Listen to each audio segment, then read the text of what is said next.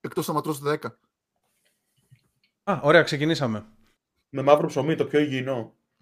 Ισχύει. Παύλα 50. Πόσα, πόσα τόστ πόσα τόστ τρως, ε, τρως τη μέρα; Ή δύο ή τρία τώρα.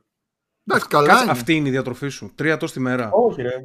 Και τρώω βιγανιέ με ταχύνη και μέλι για πρωί. Τώρα εντάξει, επειδή ξύπνησα αργά και με τρέχατε. Εντάξει, καλά. Δεν πρόλαβα. Ναι. δύο, τό- δύο τόστ, τα, φρυγανιές ταχύνη και μέλι. Και βγάλαμε δημητριακά για βράδυ. Κάνεις κάτι σαν, διατροφ... ε, σαν γυμναστική ή κάτι τέτοιο; Όχι ακόμα. Αλλά αυτό το ακόμα είναι το αντιπαρέρχομαι. Ω, λοιπόν, ε, ξεκι- Όχι, ρε, ξεκινήσαμε. Θέλουμε ε, πρώτα απ' όλα να συγχαρούμε τον Κιφίνα για το μουστάκι του. Ξεκινάμε πάρα πολύ δυναμικά. Για μένα είναι κομπλέ, να ξέρεις. Πόσο, πόσο το βαθμολογείς; Καλύτερο το μονομάχο. Ε, ναι. Οκ. Έχει Ξέρεις καλά τι, κοψίματα. το- Το είχα φτάσει πιο μακριά. Το είχα κάπου πιο χαμηλά και είχα περισσότερο στυλ. Τώρα μου έχει χαλάσει. Το τρίμαρα λίγο και χάλασε. Πιο, άμα Ένας- το έχεις λίγο πιο χαμηλά, ε, δεν είναι σαν ξέρω εγώ τύπου Μεξικάνος ε, βιαστής κάτι τέτοιο. Ε, αυτό βιαστής και redneck μετά. Ξέρεις, αυτοί Έτσι που με το- λέγανε παιδόφιλο. κοκκινομάλιδες οι redneck που τα αφήνουν έτσι. Κοίτα, το μουστάκι όλοι λένε ότι είναι του. δεν- ε, τώρα επειδή κοιτάξτε, η εκπομπή έχει ξεφύγει τελευταία, θα πούμε ότι είναι ο Φερετζές του γκέι, ας πούμε. Το πούμε λίγο έτσι. Γιατί δεν το λες όπως είναι η φράση και το χαλάς; Ε, Ρε, εσύ, αφού, αφού έχουμε γίνει πολύ αειδιαστικοί τελευταία και θέλω να το συζητήσουμε αυτό.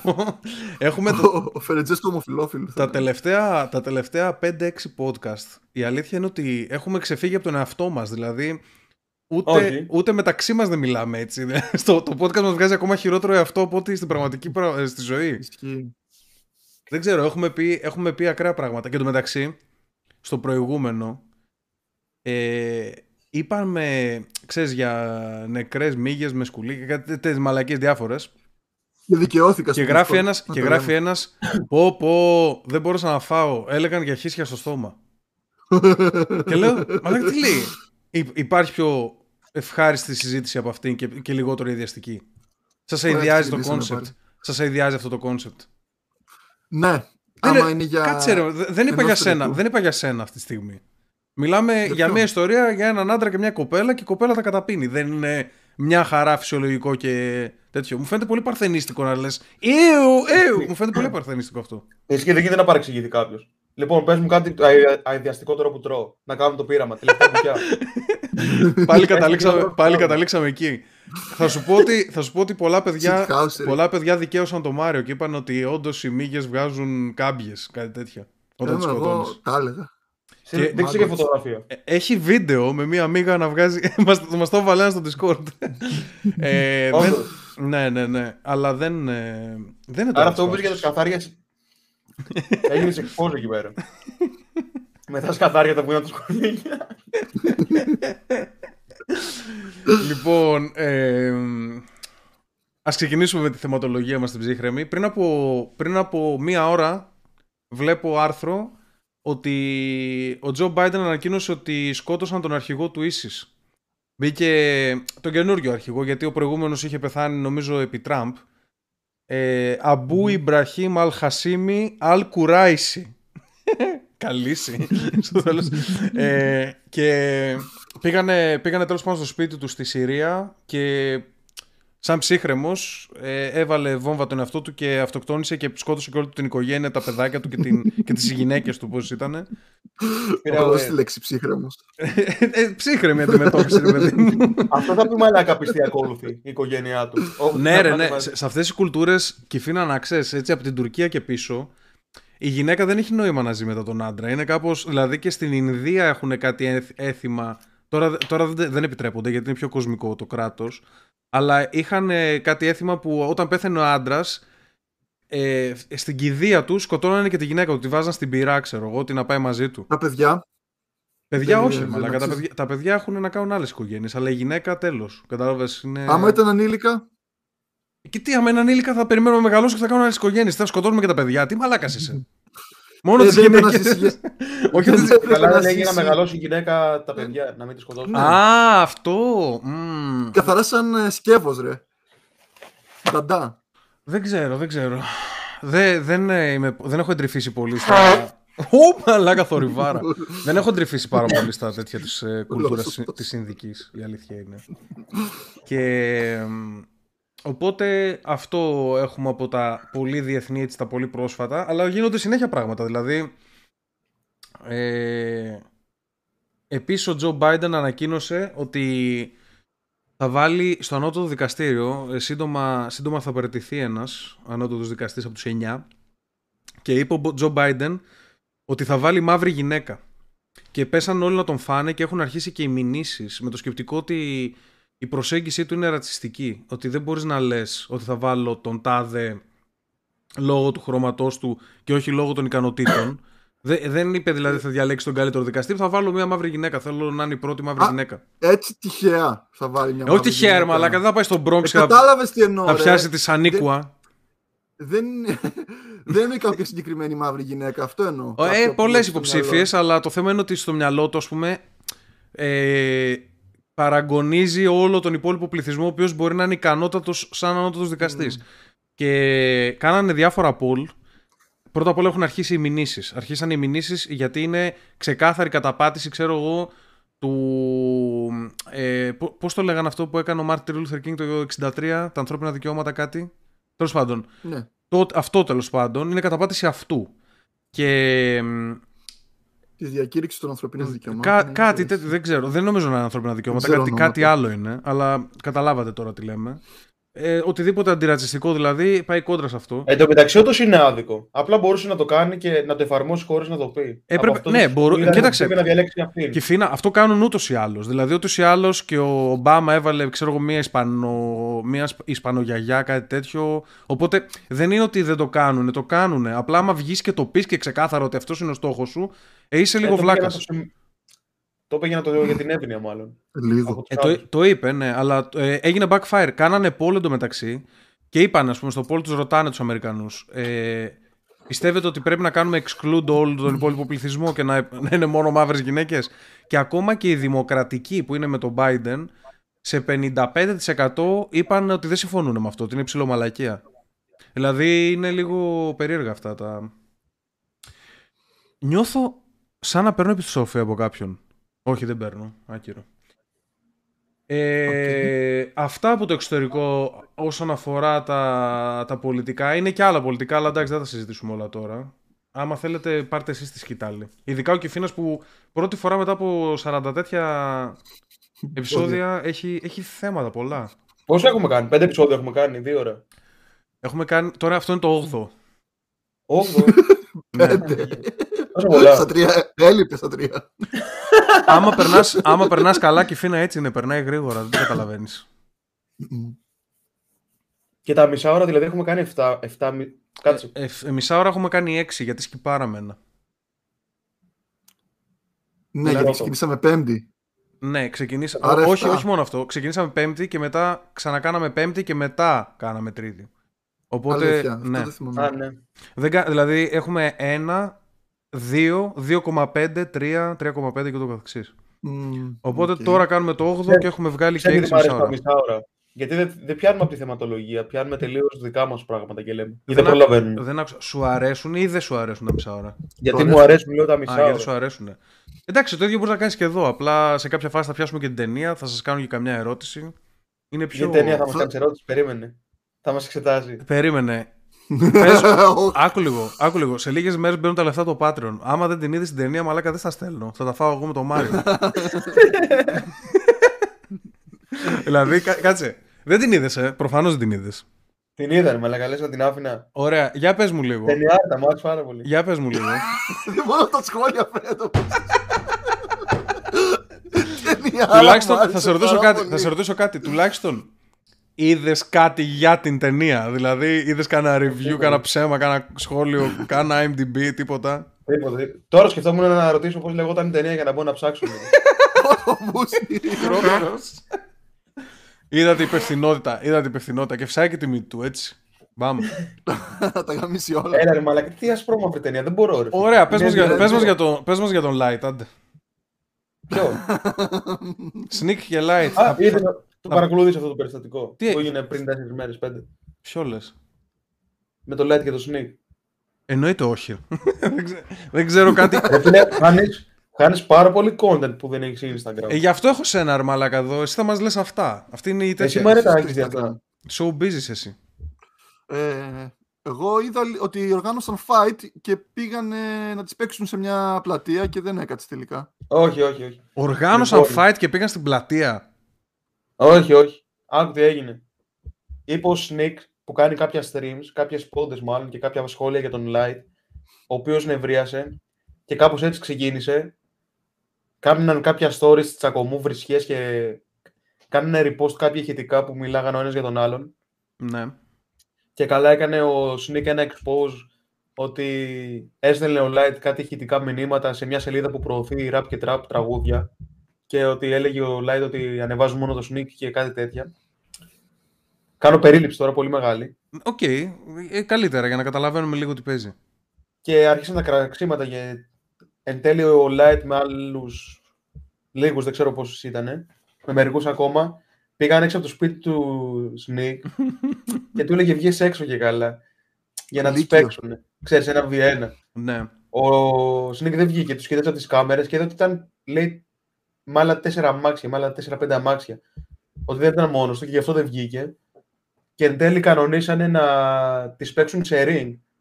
Ε, ναι, αυτό πρέπει να κάνεις. Να πας σε ring κανονικά, να υπάρχει κάποιος να το ελέγχει, να είναι λίγο προστατευμένη η κατάσταση. Τι... Από το 1 μέχρι το 10 πόσο στημένο είναι αυτό; Όλο. Ε, εγώ Μηδέν, πιστεύω- ρε μαλά, δεν έχουν IQ να Ξέρεις στήσουν. τι, δεν είδα, δεν έβλεπα θυμό Είδα. στα stories τους. Ο, ο Sneak τρόλαρε, ανέβαζε κάτι story με τις παντόφλες και τρόλαρε. Ο Light γελούσε όταν μίλαγε και τον έβριζε. Άρα πιστεύω ότι δεν είναι καν μαλωμένοι. Ναι, ρε, είδαν ότι πιάνει στο εξωτερικό που πάνε. Με τον Logan YouTubers και τον Ξύ, πώς ναι. το λέγανε τον άλλο τον και YouTuber. παίζουν το- μπουνίδια και Το είπαν να το ξύ. κάνουν μάλλον και δεν λέγανε. Πώς το λένε τον άλλον, δεν τον ξέρω καν τον Ε, άλλον. KSI, έτσι τον ε, φωνάζουν. Ναι, δεν Άρα πάντων, Ξύ. αυτοί που χαράξαν τον Ολόσωτα κόσμο. το είπε. ρε. Ξύ, ναι, Εντάξει, I πάντως το guess. προ- Φωνολογικά, το ναι. προμοτάραν στέκει. τέλεια πάντως. Εγώ τους το δίνω για το promote, το παίξανε πολύ ωραία. Θα γίνει τελικά, δηλαδή έχει κλείσει αυτό. Ναι. Άρα Ναι, η θα έχουμε. απάντηση. Α, ε, εντάξει, η λογική λέει θα κερδίσει ο- ε, από κιλά και τέτοια. Πώς πάνε αυτοί, Ποιος είναι πιο μεγάλος; Ο Είναι Light, πολύ- ρε. Είναι πιο ψηλός ο Sneak. Είναι Άρα πιο- φαίνεται πιο είναι- μειώδης ο Light. Έχουν βγει και αποδόσεις νομίζω. Είναι- Έχει ένα εβδο- ένα 72 ο Light να νικήσει. Και Ε, ναι, ρε. 2,30 ο Sneak. Και Είναι πιο κοίταξε, η γυμνασμένος. λογική αυτό ούτως ή άλλως. Κάτσε ρε μαλάκα. Ο Sneak δεν ήταν ήμο πριν από πέντε χρόνια. Κάτι Ναι, τέτοιο. ήταν κορίτσι πριν. Ναι. Κάνει όμως κάτι τώρα, κάνει kickbox. Ό,τι Κάτι και να ασχολείται. κάνει, μαλάκα. Ο, ί- ο ήμο ο άνθρωπος είναι για πάντα το θύμα της υπόθεσης. Πάντα είναι αυτός που τον Θα τραμπουκίζει. πάει με φράτζα στο ring. Θα αφήσει. Να κάνει έτσι, να κάνει όπως κάνουν οι ήμο στο, στο South Park. Με φράτζα και παπούτσι αυτό, σκακέρα. Τις έχεις δει τις φωτογραφίες του Κιφίνα όταν ήταν μικρός, που είναι ήμο; Δεν ήμουν ποτέ μου. Ήμουν πάντα χαρούμενο παιδάκι. Όχι ρε εσύ, του τέτοιου, του Sneak τις έχεις δει. Α, νόμιζα και τις δικές μου ότι έλεγε καλά. Άρα εσύ έχει- τι ήμονας ρε Νόμιζα ότι μαλακά; έπαιξε. Στο ναύπλιο τι ήμονας εσύ με τα μηχανάκια, Είχαμε. μα, θα σε ήμουν, σκότωναν. ακριβώς δεν είχαμε. Αφού παίζανε και ξύλο με τους κάγκουρες. Είχαμε χωριστεί σταρτόπεδα. Sneak ήμο, για να δω αν το βγάζει. Ω μαλάκα, Ugh! Α! Είχε και απέσιο μαλλί, ρε. Πάτα λίγο, πάτα λίγο στο Google, Sneak ήμο και δείξτε μας. Το ήμο με ε, ε, μη μας φιντάρεις εδώ το... Έλα ρε μαλακά γάμισο. Λες και δεν ξέρω. Λοιπόν, κάτσε να το κάνω share. Ειδικά η πρώτη φωτογραφία που είναι με μια. Δεν ξέρω αν είναι άντρας γυναίκα. Μια Ωπα, μαύρη ρε, κυρία. Αχ, Άλλος άρρωστος. πω. βα- ε, την πρώτη φωτογραφία βάλε. Φαίνεται πρώτα απ' όλα μοιάζει σαν με τον Άνταμ Σάντλερ. Δεν μοιάζει καν με, με τον Sneak. Δες εδώ, δες εδώ φωτογραφία. Αυτό πρέπει να είναι και στη Βικτόρια. Και βάλε και τη δεύτερη. Μπράβο αυτήν. Στην τρίτη δεν νομίζω να είναι αυτός ο Sneak. Δεν είναι αυτός Αλλά ο εδώ Sneak, είναι όχι. όντως ο Sneak. Εδώ είναι ο Sneak.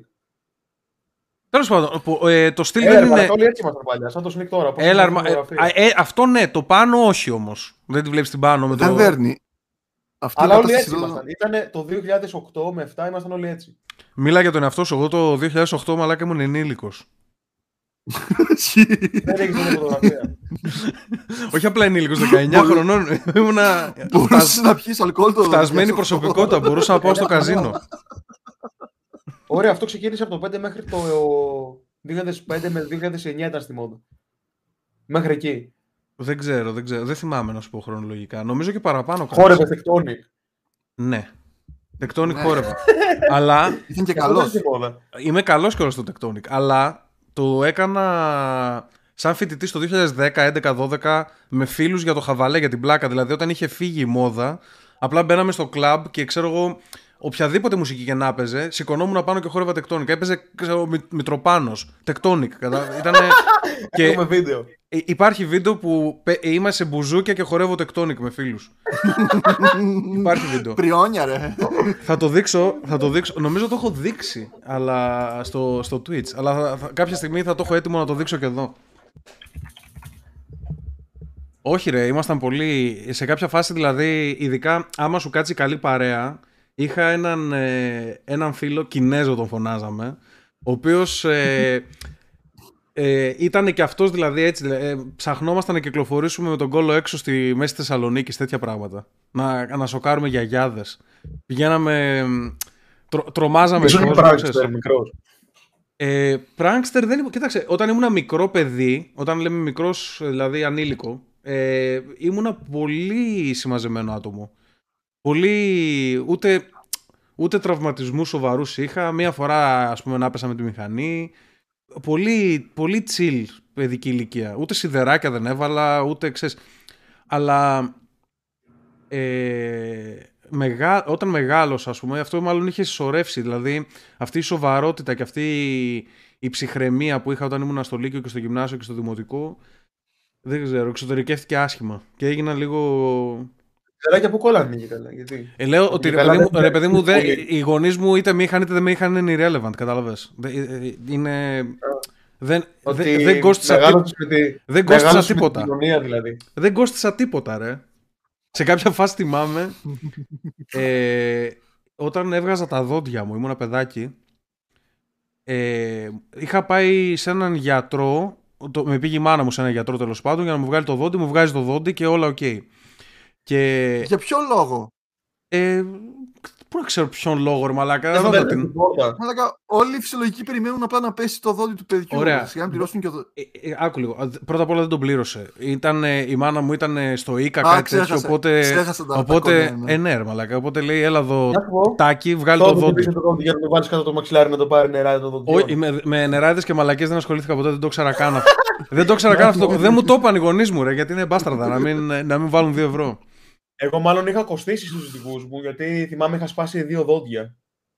Τι εννοείς. Ε, ε, α, ναι, αυτό, αυτό. α, εκεί το πήγαινα. Ότι πολλοί, πολλά, πέσει- παιδιά, πολλά μικρά είχα παιδιά πέσει σπάνε με το δόντια, σπάνε ποδήλατο μάπες, κάνουν Και ράματα. δεν εγώ είχα τίποτα. δύναμη στα χέρια για να φρενάρω επειδή ήταν με μεγάλη φόρα και έβαλα, έβαλα χέρια για να μην. ξέρεις, να- στο, υπο, στο υποσυνείδητο δεν βάζεις χέρια όταν πας να πέσεις. Ε, από πού έπεσες; Από το ποδήλατο έφυγα με φόρα. Και εγώ, και, εγώ- και Και εγώ το έχω κάνει. Βάζω χέρια, αλλά δεν είχα τόση δύναμη επειδή ήταν πολύ δυνατά η φόρα και φρέναρα με τα δόντια στο πάτωμα. Και σπάσα τα δύο δόντια.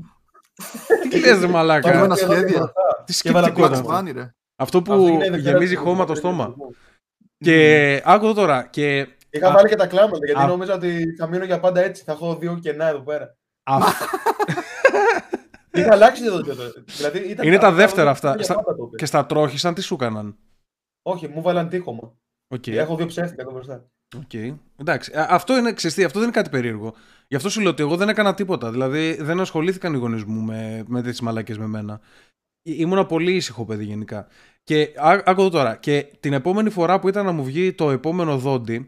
Ε, εγώ πρώτα απ' όλα να ξέρετε είμαι από τους λίγους ανθρώπους που μου αρέσει ο δοντίατρος. Μου αρέσει να πηγαίνω στον δοντίατρο. Τη βρίσκω. Ανώμαλος. Δηλαδή, ε, είχα πάει να μου βγάλουν φρονιμίτη και ήταν τέλεια. Μια χαρά. Έκατσα εκεί, τέλεια εμπειρία. Λίγο σε ναρκώνουνε. Τρυπάνια μέσα στο στόμα, δεν έχω κανένα θέμα. Ε, Δεν με πειράζει καθόλου, σου λέω. Δηλαδή είναι φαν.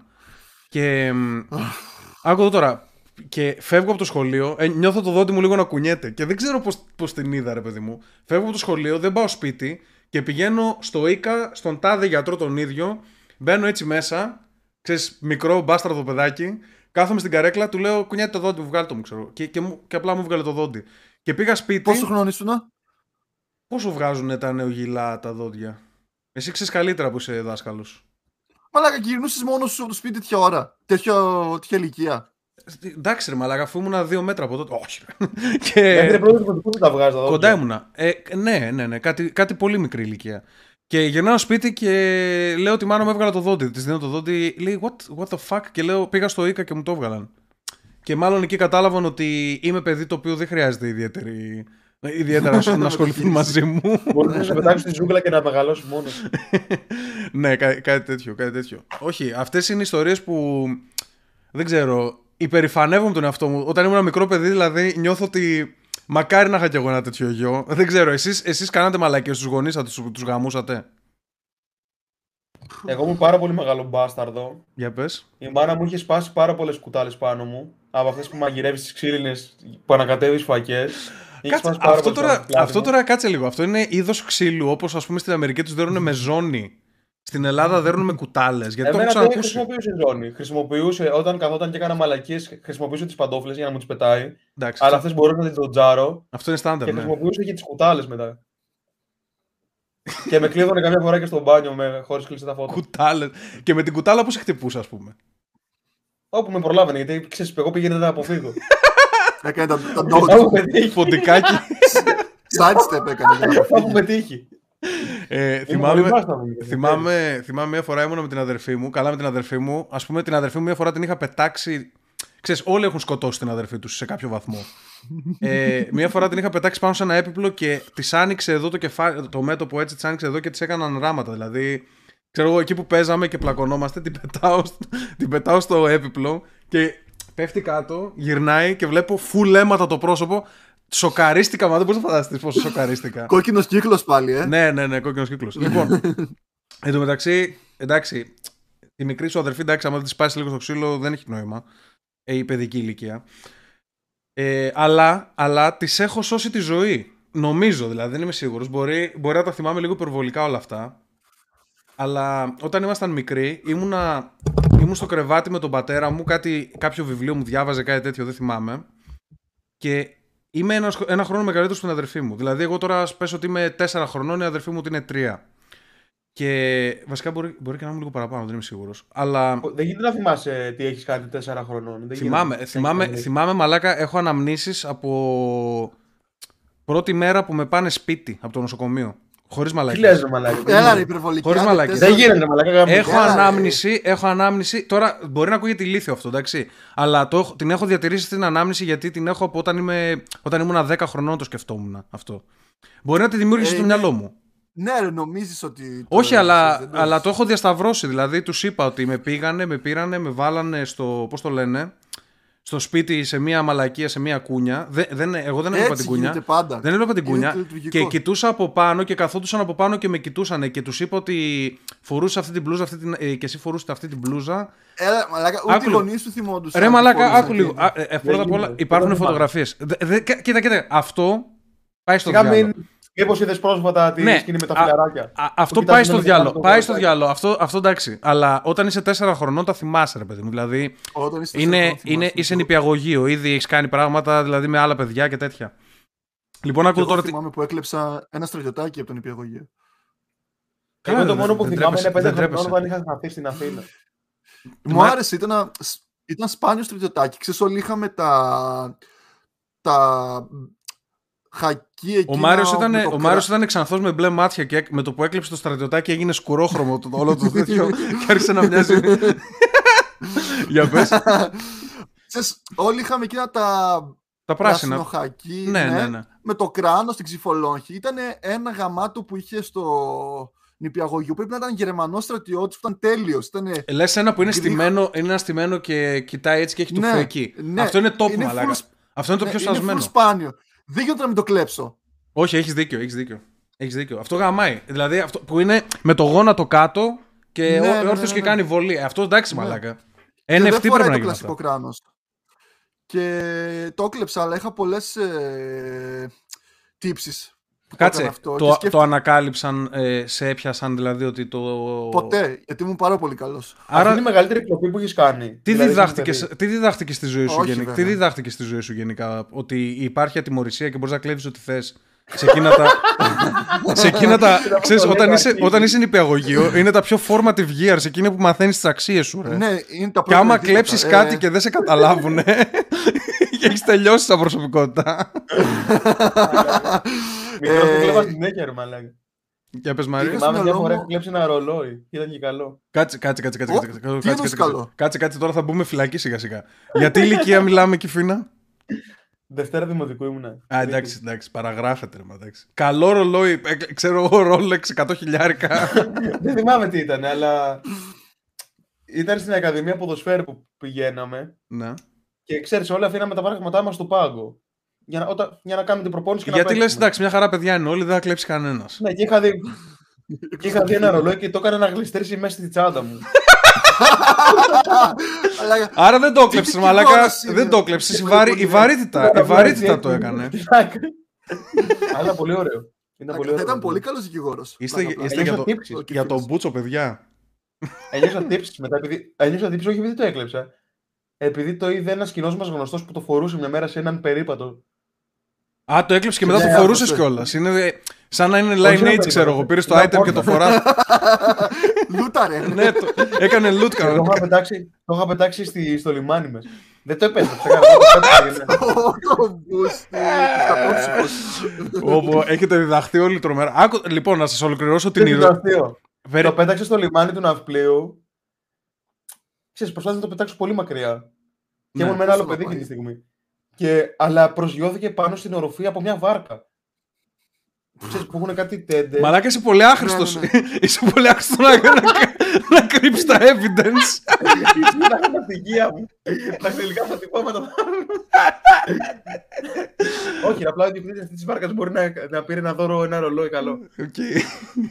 λοιπόν, θα σας πω τώρα την ηρωική ιστορία για να τελειώνουμε αυτό.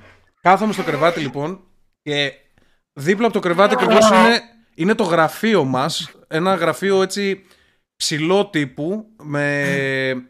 Ξέρεις, και είχε ανέβει η αδερφή μου σα- σχεδόν μπουσουλώντας, δεν περπατούσε πολύ καλά, ας πούμε, στυλ. Ανέβηκε στην καρέκλα του γραφείου και μετά σκαρφάλωσε και ανέβηκε στο γραφείο. Αλλά το γραφείο ήταν πολύ ψηλό και εκεί που στεκόταν στον πάγκο η αδερφή μου, αρχίζει να πέφτει το γραφείο. Εντάξει, αρχίζει να πέφτει με το μωρό πάνω. Και πέφτει η αδερφή μου κάτω και το γραφείο αρχίζει να πέφτει πάνω της. Γεμ- Πέφτουν τα βιβλία, επιτραπέζια, παιχνίδια, ό,τι άλλη μαλακή έχει πέσει πάνω στη μάπα της. Και είναι η αδερφή μου έτοιμη έτσι κάτω και το γραφείο, ξέρω εγώ, γέρνει, γέρνει, γέρνει, πάει να πέσει πάνω της. Και πετάγομαι εγώ, εντάξει, πετάγομαι τώρα τέσσερα χρονών και άμα ήμουν τέσσερα, μπορεί να ήμουν τρία, ας πούμε. Και μπαίνω κάτω από το γραφείο και, το στι... και βάζω τα χέρια μου έτσι και ήμουνα. Και το κράτησα ίσα ίσα, ρε παιδί μου. Δηλαδή.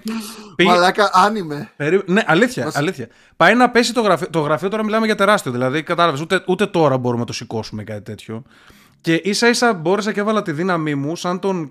Σαν τον Clark Kent θα λέγε κανείς όταν σήκωσε το αμάξι. Έτσι είδατε τις γυναίκες, τι μητέρε, όταν κινδυνεύει το παιδί τους, πάνε και το. ενεργοποιείται, ενεργοποιείται το τέτοιο εκείνη τη στιγμή. Λοιπόν, και μετά από. ξέρω εγώ, έμεινα έτσι από κάτω, δεν μπορούσα να το κάνω κάτι το γραφείο, να το βάλω στη θέση του. Απλά έκατσα σαν εμπόδιο, ας πούμε, εκεί.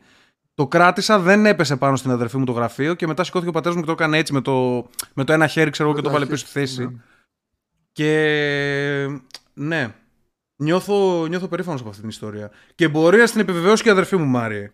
Αυτή την ιστορία. Εντάξει, το πιστεύω αυτό. Δεν... ε, Ναι, εντάξει. Το πρώτο ατύχημα Ε, που είχα στη ζωή μου ήταν ε, δύο χρονών. Τι έκανες; Είχε τη σιδερόστρα η μάνα μου και το σίδερο. Τώρα αυτό το θυμάσαι αρχίδι. Αυτό το Δεν θυμάσαι. το θυμάμαι, μου το έχει πει αυτό. Α, δεν οκ. το θυμάμαι. Οκ, για πες. Μου το έχει πει. Εγώ δεν θυμάμαι τίποτα, ούτε πώς έγινε. Λέει ότι είχε τη σιδερόστρα με το σίδερο και είχα πάει και το είχα ρίξει. Δεν ήταν εκεί παρούσα εκείνη τη στιγμή. Το έριξα εγώ κάπως και έπεσε το σίδερο πάνω στο χέρι μου. Και Classic. είχε μείνει για κάποια δευτερόλεπτα το πάνω στο χέρι μου και έχω ακόμα τα εγκάβματα. Ε, κα- Ου, καλά από Για εγκάβματα. μικρή ηλικία είναι, είναι ζόρι τα εγκάβματα Έχω σε ρίξει- μικρή έχω ηλικία. ρίξει- Ήμουνα με, ήμουνα με ουρούς για αρκετό καιρό στο, στο παιδόν. Στο... Είχα ρίξει βραστό στο- νερό, είχα ρίξει βραστό νερό, έτσι, ένα μπρίκι, ξέρω εγώ, επειδή ήμουν ψηλός, ας πούμε, πιο ψηλός στην αδερφή μου. Μαζί, όλη την ώρα ήμασταν μαζί. Παντού. Και μπαίνω στην κουζίνα και έχει ένα μπρίκι στον πάγκο και ήμου- ήμασταν κάπως έτσι. Και εγώ απλά απλώνω το χέρι μου, απλά το πιάνω το μπρίκι και το ρίχνω και πέφτει όλο το καυτό νερό. Ξέρω εγώ, έβραζαν κάποιο αυγό ή κάτι τέτοιο. Πέφτει όλο πάνω στο στήθος της αδερφής μου και την έκανα και αυτήν την έκανα κάτι έγκαυμα τύπου. Δηλαδή, την έχω γαμήσει πραγματικά, αλλά τουλάχιστον Ε, ντε- Τουλάχιστον της έχω σώσει τη ζωή, Άγκε. Δηλαδή μου το χρωστάει ό,τι θέλω κάνω. Κάτι τέτοιο. Εμένα με σώσανε, δεν έσωσα. Για πες, τι σου έκαναν σένα. Ε, ήμασταν οικογενειακό στην ε, Σκιάθο. Ναι, στη Σκιάθο. Ουφ, Και ακούγεται πώς ήμουνα, ήδη τε- επικίνδυνο ακούγεται. Τρία-τέσσερα χρονών ήμουνα και ήμουνα στην πισίνα. Ξέρεις, οι μεγάλοι μαλακίζονταν μεταξύ τους, θα παίζαν κάνα τάβλη, ηλιοθεραπείες. Ε, ε, μπορεί να ήταν και μέσα στο δωμάτιο, γιατί μέναμε, είχαμε, ήμασταν τρεις-τέσσερις οικογένειες και είχαμε πιάσει όλα τα σπιτάκια στο ισόγειο. Και, στο, στο ισο- και ουσιαστικά μέναμε ο- όλη η οικογένεια στα κάτω τα δωμάτια Ναι. και ήμουνα μόνος μου έξω, μάλλον από ό,τι θυμάμαι, και πλησιάζα την πισίνα. Ξέρεις, να παίξω με τα νερά και τέτοια, αλλά χωρίς να μπω. Και σε κάποια φάση απλά βρέθηκα μέσα και δεν ε, έκανα κάποια αντίδραση για να επιπλέψω. Και όλα ήταν ε, Τι να επιπλέψεις Φαντάσου- μαλάκα, πόσο, πόσο ήσουνα; τριών χρονών, δύο-τρία Μμ, κάπου εκεί. οκ. Και πήγα τρέμα κάτω, ήταν και γλυκό νερό. Βυθίστηκε σαν σκατό κατευθείαν κάτω στο Ναι, ρε, βυθό. και βυθό. δεν αντέδρασα ξέρεις, να φωνάξω βοήθεια. Και είδε η ξαδέρφη μου μεγάλη ότι λείπει κάτι από το χώρο. και με κοίτα, κοίταξε αυτομάτως στην πισίνα και είδε κάτι μαύρο να βρίσκεται στον πάτο. και έτσι όπως είναι, απλά βουτάει το μισό της χέρι μέσα και με τραβάει πάνω και μου λέει Τι κάνεις, ρε! Τι να κάνω, π- πνίγομαι, πεθαίνω. Μα δεν αντιδρούσα καν. Απλά έκατσα κάτω και περίμενα να, να δω τι Μα θα γίνει. εντάξει, δεν είσαι καθόλου κομπλεξικό άτομο έτσι να, να μας περίσει το μπούτσο με τα προβλήματά σου. Ε, Μπράβο. ναι, εννοείται. Εν τω- εν τω μεταξύ. ότι Καθόλου στις πισίνες γκρινιάρης. Δεν ξέρω, δεν ξέρω τι φάση. Είχε χαλάσει το φίλτρο, δεν ξέρω πώς και τι. Έβγαινε το βράδυ και ρίχνε. Για να χλωριωθεί η πισίνα, ρίχνε έτσι με την Kleenex όλο τη χλωρίνη, ρε. Για να. Πω, πω, δεν ξέρω α, για ποιους αυτό, ακούγεται σίγουρα, βγα- αυτό ακούγεται σίγουρα λάθος. Δεν, δεν ξέρω πώς λειτουργεί, Ναι, αλλά... Και βγαίναμε με μαγιό με άλλο χρώμα. Έμπαινες με μπλε και έβγαινε με άσπρο μαγιό. Και μάλλον γι' αυτό πήγα τόσο γρήγορα στον πάτο. Γιατί. μάλλον Δεν το χλωρίδιο ήταν, έχει δεν ήταν άμμωση. καν νερό. Δεν, εκεί που, εκεί που έπαιζες. με τραβούσε κάτω το χλώριο, I guess. Μάλιστα. Ωραίος, εντάξει. Ε, ε, εγώ ξέρω ότι τα μωρά μέχρι κάποια ηλικία, τώρα μπορεί όταν λέμε ηλικία μπορεί να εννοώ μήνες ας πούμε ή μέρες, ε, έχουν πολύ ταλέντο με το νερό. Δηλαδή είναι, μ, ξέρεις, μπορούν, να, Ναι, κρατήσουν, μπορούν να κρατήσουν την αναπνοή ναι. τους και Λένε κολυμπάνε. ότι τους θυμίζει, ειδικά τα νεογέννη τους θυμίζει τον αμνιακό σάκο όταν βρίσκονται μέσα. έτσι, Ναι, και αυτό. τους βγαίνει αυτόματα στο να κάνουν κάποιες κινήσεις. Ναι, και δεν πνίγονται δηλαδή. Ε, Κάπως, κα- κάποιο ταλέντο έχουν ακόμα και μετά από λίγο εντάξει χάνεται αυτό και γίνονται σαν σένα και απλά βουλιάζουν. Και επειδή Βράχος. Κανένα άλλο fail είχατε έτσι σε παιδική ηλικία; ε, σίγουρα, σίγουρα πάρα πολλά. Ρε, Καλό σίγουρα. fail όμως. Εμένα μου έχει σκάσει η κροτίδα στα χέρια π.χ. και καπνογόνο. Οχ, για, για πες αυτά. Ε, ήμασταν ε, σε μια ηλικία εκεί κοντά στα 8-9. Μας είχε πιάσει μαλακία με τις κροτίδες. Ήταν, ήταν και στη μόδα. Δηλαδή, φαντάσου Ήτανε, 2000, ήτανε πάρα πολύ στη μόδα. 2000. Ήταν πολύ στη μόδα. Και η ήσουν σε κροτίδα. φάση, Είχα- ωραία, 25, 50, 100, 200. Κατοστάρα ρε, κατοστάρα ρε. Ναι, Ανάβουμε κατοστάρα και την πετάμε μέσα στα σκουπίδια επί τόπου. Χωρίς να περιμένουμε. Όταν το φυτίλι ξέρεις, είναι ακόμα ξσ, πετάει σαμπάνιες ακόμα. Ναι. Και σε τέτοια φάση που πετάει Εννοείται. Σπιχτήρες. Το, πε- το πετάμε στον κάδο για να δούμε τι θα γίνει και πιάνει ο, ο κάδος αυτομάτως φωτιά. Και περιμένουμε 2-3 δευτερόλεπτα και δεν σκάει. Και λέμε τι στο διάλογο θα καεί όλος ο κάδος. Δεν έσκαγε. Και πάω να βάλω το χέρι για να την πιάσω, να τη βγάλω. Πω πω μαλάκα, Πω. μηδέν, μηδέν IQ πραγματικά εκατοστάρα. Ε, νόμιζα ότι έσβησε. Απλά έπιασε φωτιά ο κάδος και έσβησε η κροτίδα. Και με το που πάω να βάλω το χέρι, κάνει ένα μποπ και πετάω όλα τα σκουπίδια ψηλά ρε, και τα πετάει πάνω μου. Και το, σβήνει χέρι σου, φωτιά. το χέρι σου Δεν πρόλαβα να το βάλω. Δηλαδή με το που έκανα την κίνηση, απλά. έσπασε. παίζει, παίζει να σου διέλυε το χέρι, ε. Δεν ξέρω. Παίζει, αλήθεια. Κατοστάρες είναι πολύ Και- δυνατές. Δεύτερο έτσι fail, είχαμε πάρει καπνογόνα. Ξέρω από αυτά που ήταν σαν ε, μπαλάκια, ρε. Ε, Σαν, δε- χει... σαν καπνο- χειροβοβίδες. Καπνογόνα δεν αυτά έχω, που δεν έχουν έχω ένα δουλέψει. φιτιλάκι για να το ανάψει και μετά κάνει Ναι, μόνο ναι. του. Ναι, σαν βομβίτσες μικρές είναι. ρε. Ναι, και ναι, την, θυμάμαι, είχαμε, είχα πάρει και εγώ τέτοιο. την είχαμε στριμώξει σε ένα παράθυρο ανάμεσα και περιμέναμε να δούμε τι θα γίνει. Αν θα κάνει έκρηξη, αν θα αφήσει χρώμα. Και αυτό μάλλον από την πίεση δεν έσκαγε. Ή έσβησε, δεν ξέρω τι φάση. Και με το που πείτε, το παίρνω στα χέρια μου, άρχισε να πετάει πάλι χρώματα και έγινα μπλε. Και έγινα μπλε. Μέχρι εκεί ήμουνα. Οκ. Ε, γενικά, εντάξει, ε, τα παιδικά μας χρόνια είχαν πολλές, ε, πολλές μαλακίες. Δηλαδή, σκέψου με τα ποδήλατα, να πας να... να ε, ε, κάποιοι σκαρφαλώνουν σε δέντρα, κάνουν πολλές μαλακίες, πολλοί κόσμος. Εντάξει, εγώ, εγώ overall καλά φτηνά τη γλίτωσα. Μέσα στο σπίτι μόνο πολλές μαλακίες. yes. Μέσα στο σπίτι πολλές Υπήρχε μαλακίες. μια περίοδος που εμείς πηγαίναμε σε κάτι σπηλιές εκεί στο Ναύπλιο και φτιάχναμε κάτι, με, πιάναμε πέτρες ξέρω εγώ και φτιάχναμε κάτι σαν φρούρια μέσα στη σπηλιά και κάτι μαλακίες και μια φορά είχαμε πάρει κάτι σπρέι από γκράφιτι που Ναι. κάναμε και τα βάλαμε φωτιά και είχε μια αντίδραση πολύ περίεργη γιατί νομίζαμε θα κάψουμε και όλο το, όλο το ξενία. Δεν ξέρω αν το ξέρεις το ξενοδοχείο που είχε κάτι σπηλιές εκεί πέρα. Δεν το ξέρω. Είχαμε βάλει φωτιά μέσα σε μια σπηλιά Πάλι Και ήταν βανδαλίζεις, κάτι- ρε μαλάκα. Πάλι βανδαλίζεις περιουσίες. και ήταν και κάτι τουρίστες εκεί που νομίζαμε ότι τους κάψαμε και τους σκοτώσαμε. Κάτσε, πήρε φωτιά δηλαδή ο χώρος Στο γενικά. γυμνάσιο αυτό έγινε. Έγινε, έγινε εκτεταμένη φωτιά δηλαδή. Όχι, ρε, όχι. Απλά κάηκαν αυτά, κα- ανατιναχτήκανε, ξέρεις, με όταν σκάει το κουτάκι με το, με το graffiti. Ναι. Και απλά, ρε φίλε, νομίζαμε ότι θα τα κάψουμε εμείς, επειδή βλέπουμε κάτι φλόγες να βγαίνουν απ' έξω, όταν, από όταν σκάγανε. Ξέρεις, εμείς ήμασταν έξω από τη σπηλιά και περιμέναμε και βλέπουμε τις φλόγες να βγαίνουν. Αλλά εντάξει, εκεί δεν είχε τίποτα από βλάστηση. Είναι full κόμμα, πέτρα και αυτά. Τίποτα δεν έχει. Δεν γινόταν να καεί κάτι. Ε, το σκεφτήκατε δηλαδή ότι εντάξει δεν θα γίνει. Ναι, ήμασταν, ήμασταν full προσεκτικοί. Απλά όταν πεταγόντουσαν οι φλόγες, απέναντι είχε κάτι πεύκα. Και φοβόμασταν μην φτάσει μέχρι εκεί η φλόγα. Μπορεί κάλλιστα ξέρεις να φύγει μια σπίθα και να πάει. Δεν είναι, δεν είναι δηλαδή η Ναι. φλόγα μόνο. Εμείς καθόμασταν απέναντι και ήταν τα δέντρα. Ε, πήγαμε- δη- δηλαδή πήγαμε κάτσε, και κάνατε τα guess. Ε, είχαμε ένα φίλο που έκανε και graffiti κανονικά, όχι μόνο τα γκές. Εσύ έκανες Έκανε- δηλαδή. είχε κάνει Εσύ, τον Garfield. εσύ έκανες τέτοια. Είχε κάνει τον Garfield σε ένα σχολείο, είχε κάνει έναν κρο... Έκανε διάφορα. Εσύ έγρα, έγραφες τίποτα, έχεις Όχι, κάνει όχι, κάτι; εγώ δεν, δεν, δεν είχα δοκιμάσει. Ήθελα να δοκιμάσω, αλλά δεν, ήθε- δεν έκανε. Εσύ Μάρια ασχολήθηκες ποτέ με, με αυτά; Α, τάλαντος σήμερα. Άμα δεις το ζωγρα... Ξέρεις βασικά πώς είναι όταν ζωγραφίζω. Είσαι δεν- τρομερά τάλαντος. Ναι, η αλήθεια είναι ότι. Ναι, ναι. Ε, παίζαμε ζωγράφισε Όχι, το, εγώ- παίζαμε ζωγράφισε το Εγώ με τον δεν Μάριο είμαι και θέλω να το άσχετος. σκοτώσω. Εγώ απλά δεν έχω ασχοληθεί με σπρέι ποτέ για να. Δεν ξέρω την απόσταση για αυτά που χρειάζονται. Ξέρει να από ζωγραφίζεις τι- γενικά; Εγώ ναι. Αλήθεια. Ναι. Μμ, δεν σου ταιριάζει. Γιατί; Τώρα με το μουστάκι δεν θέλω Με να το, το... τώρα με το μουστάκι, Τώρα με το τώρα με το μουστάκι μουστάκι κάνω ναι, καλλιτεχνικό μ, λίγο καλύτερα. Αλλά ξέρεις, ε, το κούρεμα και όλο αυτό το καγκουρίστικο που έχεις δεν ταιριάζει με καλλιτεχνική φύση. Όχι, είμαι πολύ καλός. Αφού είχα γονεί καλών τεχνών, ρε μαλάκα. Α, οκ. Δεν ήξερα. Δεν ήξερα ότι έχουμε royalty εδώ στην παρέα.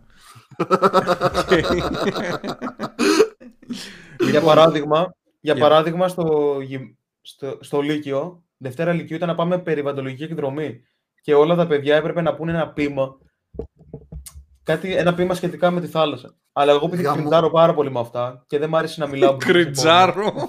Όπως Δεν τώρα, που έχει, τρα- ρε, με- όπως τώρα που τραγουδάμε εμείς λέμε για τους Πάτρονους, έτσι ένιωθε για το ποίημα στο Ναι, σχολείο. ναι. Και δεν Με μου άρεσε τις να, ούτε καν να κολοδασκάλες, μιλάω μαλάκα. μπροστά σε κοινό. Δεν μου άρεσε ούτε καν να μιλάω μπροστά σε κοινό. Ένιωθα πολύ. α- Δεν, δεν μου άρεσε. Δεν ένιωθα Βρήκες το άνετα. κατάλληλο επάγγελμα για, για όλα αυτά. Ισχύει. Ναι. Εντάξει, άλλο αυτό. Άλλο να, να είσαι ο εαυτός σου και άλλο να λες ποίηματα, ρε φίλε. ναι, Που κατάλαβα. δεν σου αρέσουν καν. Όχι, και εγώ, τέλος νιώθω, πάντων- και εγώ νιώθω άβολα. Δηλαδή σκέφτομαι ότι δεν μπορούσα, τους- ας πούμε, ούτε και τους είχα ηθοποιός πει να ότι Θα γίνω. ζωγραφίσω πάνω σε ένα πίνακα κάτι που έχει να κάνει με τη θάλασσα. Και είχα ζωγραφίσει και τον Μπούρτζι. Και τους το, και τους Ου. το έδωσα κιόλας. Τι είναι αυτό; Είχα ζωγραφίσει τον Το, Μπούρτζι. ένα δεύτερη φρούριο είναι το γυμναστήριο. Μπούρτζι. Ναι. Ή Στον Άφλιο, ναι. Έχει ένα στον Άφλιο και ένα στη Ρόδο, νομίζω. Το θυμάμαι από κάπου από τον. Τον πώς το λένε, έναν, ε, από τον Μπέζο. Από τον Μπέζο, ρε. Ναι, κάτι τέτοιο. Excuse me, Μπούρτζι. Ναι, αυτό, Η αυτό. ταινία τα- Ε, από memes μόνο ό,τι ξέρω δηλαδή για, Μμμ. για, τέτοια, για τα ελληνικά δεδομένα. Ρε, κακέ. Ε, συγγνώμη ρε μαλάκες. Ε, λοιπόν, τώρα που κάνουμε ένα μικρό pause να ευχαριστήσουμε... Pause. Πω, έχω να το πω αυτό από το, τότε που παίζαμε... Μαλάκα. Από τότε που παίζαμε Nintendo. Pokemon στο, Please. στο Game Boy. Στο, στο Game Boy, ναι. Pause Λοιπόν. που λέγανε και οι γονείς. Ε, να ευχαριστήσουμε τον Crispy, καινούριος, ε, καινούριος Patreon, Σπύρος Καμιλάλης, Pathway, George Ball 99, Σωτήρης Λόλης, Γκέον 24, Roger Jack, Αλέξανδρος 95, F-Style, Χρόνης Φουντουκίδης, Θοδωρής 89, Bastagor, Willus Hunter και GRG Παπάγιο. Α, ε, ο- Ε, αυτή είναι, αυτή είναι η Κριτζάριο πατρίδα και μας. φίνες, μην κάνεις γενικότερα, γενικότερα όσοι παρακολουθείτε αυτό το podcast σκεφτείτε κι εσείς να μπείτε στο Patreon θα βλέπετε τις εκπομπές νωρίτερα έχει, έχει perks τα οποία μπορεί να σας ενδιαφέρουν τσεκάρετε το στο Εμένα link στην γυμνό περιγραφή. και τέτοια. ναι έχουμε βάλει ας πούμε τον Μάριο σε το, τη γάμπα του γυμνή τέλος πάντων Ε, εν τω μεταξύ μου πω θα δωρήσω ότι ψήφισε άλλη ταινία μου λέει για να με γαμίσει εμένα. Μου λέει ψήφισα Charlie Chaplin, κάτι τέτοια μου λέγε. Ω, μαλάκα. όχι Charlie ε, Chaplin. είναι, είναι, Δεν βλέπετε. Είναι ωραί- Τώρα η επόμενη ταινία είναι έγχρωμη και είναι αρκετά έγχρωμη θα έλεγα κιόλας. Δηλαδή Πάλι καλά. α- αφορά... ναι, είναι... θα, το- θα καταλάβετε. Τι εννοείς αρκετά έχω. Ε, θα Λέω το, καταλάβεις, American μαλάκα. Το American History είναι. όχι, όχι. Ε, δεν, δεν, δεν την έχετε δει λογικά εσείς. Εγώ την έχω δει. Αλλά Ε, τώρα που το, το πιάσαμε το θέμα, δεν πάμε να πάμε κάνουμε. να, την πάμε να ανάλυση. πούμε για την ταινία. Λοιπόν, Κυφίνα, θες να ξεκινήσεις Κυφίνα. εσύ για τους 12 ένορκους; Ώρα να κάνω το διάλειμμά μου. Νομίζω πρέπει να πάω στο αρένα λίγο. Θα λέμε Ω, σε ε, δύο όχι, ώρες. κάτσε εδώ, κάτσε εδώ, κάτσε εδώ. Μάριο, πες.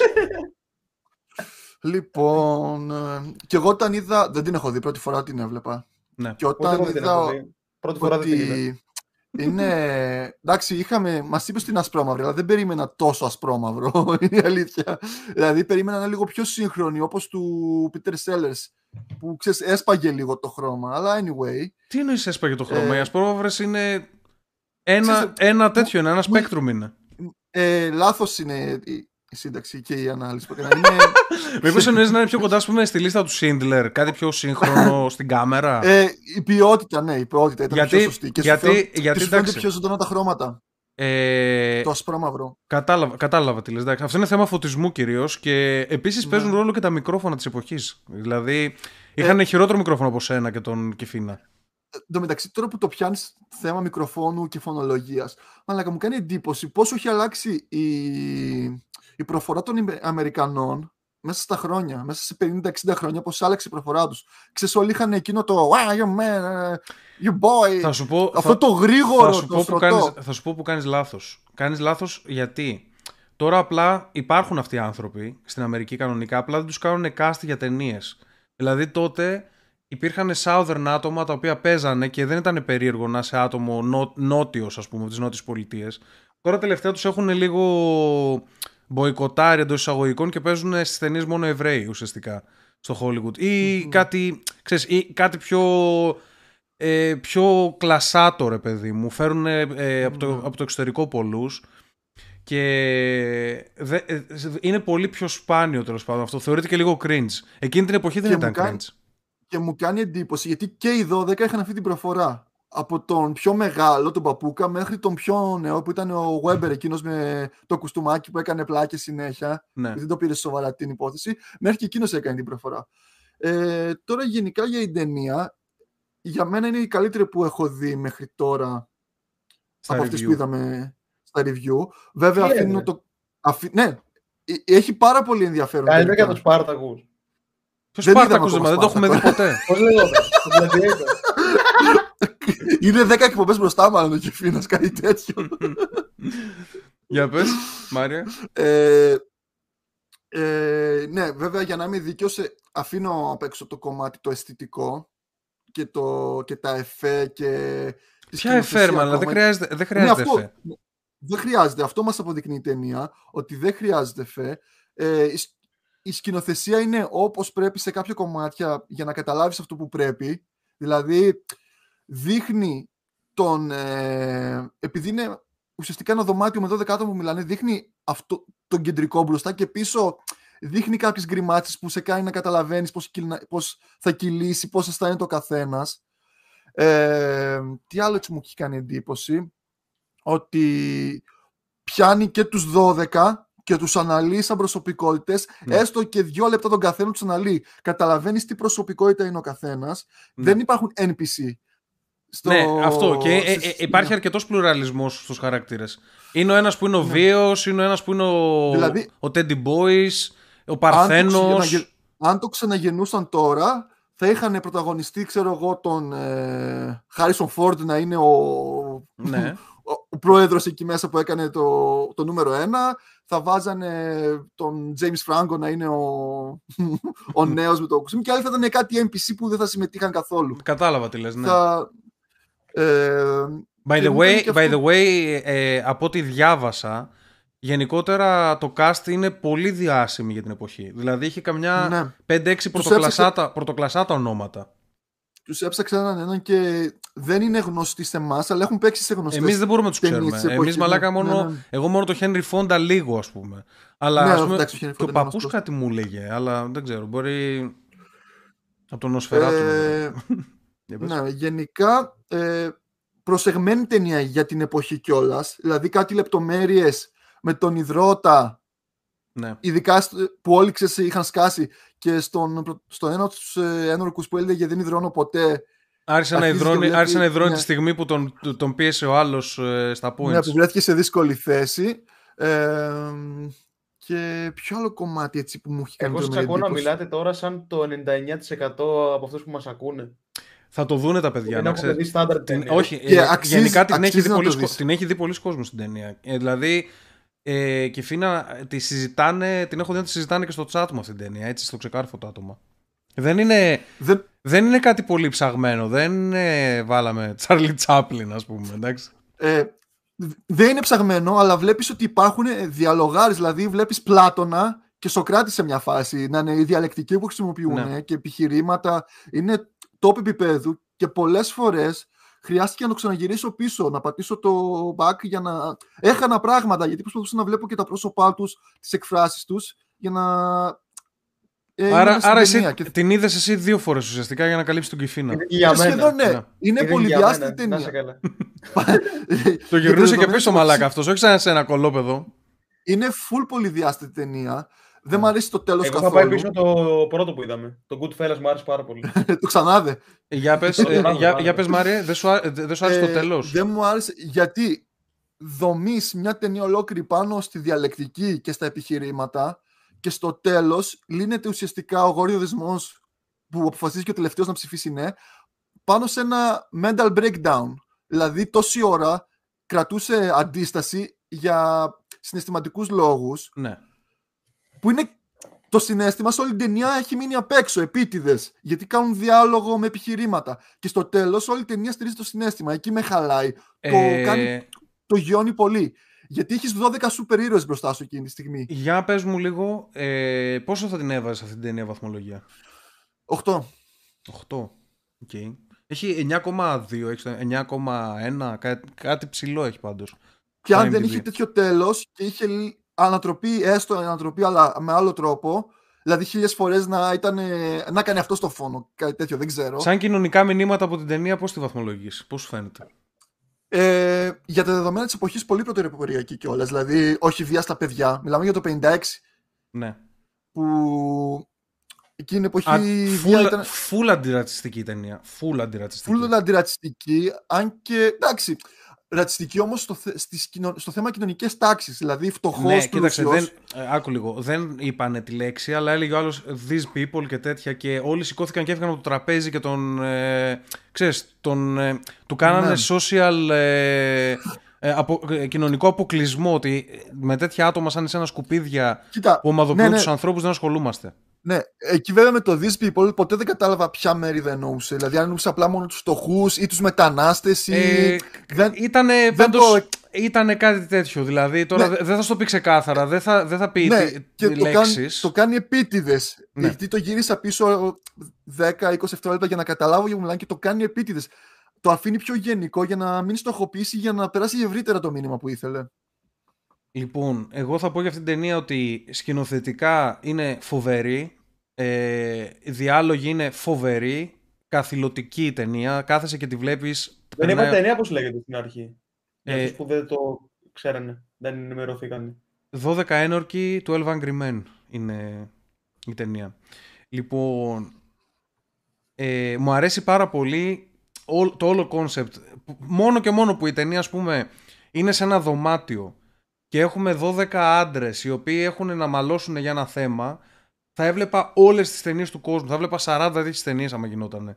Πώς να σου πω, δηλαδή, μόνο το κόνσεπτ αυτό, ότι δεν θα βγούμε από το δωμάτιο και ότι δεν έχουμε γυναίκες να μας πρήζουν το παπάρι με, τις, με τους συναισθηματισμούς τους, αυτόματα, δηλαδή και όταν λέω τους συναισθηματισμούς δεν εννοώ, εννοώ ότι όταν βάζεις μια γυναίκα σε ένα σενάριο, αυτόματα μπαίνει ένα νέο πράγμα στην ιστορία που είναι η σεξουαλική Όπα. ένταση, Πολύ φαλοκρατικό το ο όλο έρωτας. Ε, εγώ λέω ότι μου αρέσει να βλέπω, εντάξει. Μου αρέσει να βλέπω άντρες. Είμαι γκέι, τι να κάνουμε. Λοιπόν, άκου τώρα. αυτό. Ωραία, μπορείς να δεις στρατιωτικές ταινίες που είναι μέσα σε στρατόπεδα. Ε, έχω, δει- Βάλτε έχω δει γυναίκες πολλές. έχεις βάλει. Έχω δει πολλές, Αλλά βάζουνε, και εκεί βάζουν κάτι. Βάζουν την, την κόρη του ταγματάρχη που κρυφά τη γαμάει ο. Ξέρω εγώ. Πρωταγωνιστής. Ναι. Λοιπόν, άκου τώρα εδώ τι γίνεται. Ταγματάρχης είναι καλός όρος, Μάρια. Εσύ που έχεις πάει στρατό. Είναι ρεαλιστικό εννοείς; αυτό που είπα, ή είναι κάποιος ο οποίος είναι στο πεντάγωνο μόνο; Όχι, ρε, μια χαρά είναι. Οκ, okay, ταγματάρχης. Λοιπόν, άκου τώρα τι γίνεται. Ε, μου άρεσαν πάρα πολύ κάποια πλάνα. Έχει κάποια πλάνα γιατί η, η, η οπτική της σκηνοθεσία αυτής της ταινίας είναι σαν θεατρικό play.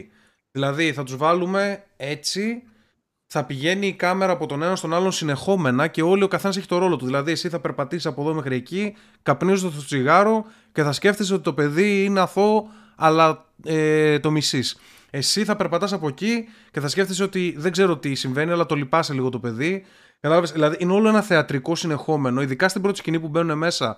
Αφήνουν τα μπουφάν τους, προσπαθούν να ανοίξουν τις, ε, τα παράθυρα, μέχρι να στηθούν, μέχρι να κάνουν. Δεν κόβεται το πλάνο καθόλου σε εκείνη τη διάρκεια. Γιατί είναι ένα συνεχές θεατρικό. Αυτό δείχνει πόσο ταλέντο και πόσο δουλειά έπεσε σε αυτό το. Είναι σαν να το πήραν δηλαδή one take αυτό. Ναι, ε, κάποιες σκηνές είναι πολύ μεγάλες, ας πούμε, σαν one Ναι. take.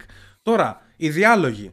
Οι διάλογοι, χωρίς πολλές φανφάρες και μαλακίες, έχουν πολύ καλή επιχειρηματολογία. Δηλαδή, το λέω σαν επαγγελματίας debater, ελάχιστα points του ξε, τους ξέφυγαν. Δηλαδή, μιλούσαν πάντα to the point όταν κάποιος έκανε κάποιο φάλαση, οι υπόλοιποι όλοι πετάγονταν και το διόρθωναν. Δεν, δεν άφηνε πολλά κενά. Υπήρχαν κάποια κενά φυσικά. Υπήρχαν κάποια κενά φυσικά στην λογική του πρωταγωνιστή, by the way, του Henry Fonda. Για πες Και όχι κάτι μ- θες να πεις.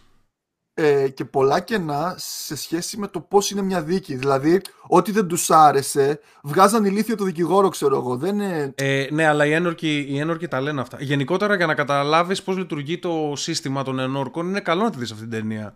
Να δεις δηλαδή Ναι, ότι ναι, μπαίνουν εκεί μαθαίνεις. μέσα και πρέπει όλοι να συμφωνήσουν, αλλιώς βγαίνει Ναι. hung jury και πρέπει να ξαναγίνει δίκη. Είναι, είναι καλό να ξέρεις τα κόνσεπτ αυτά.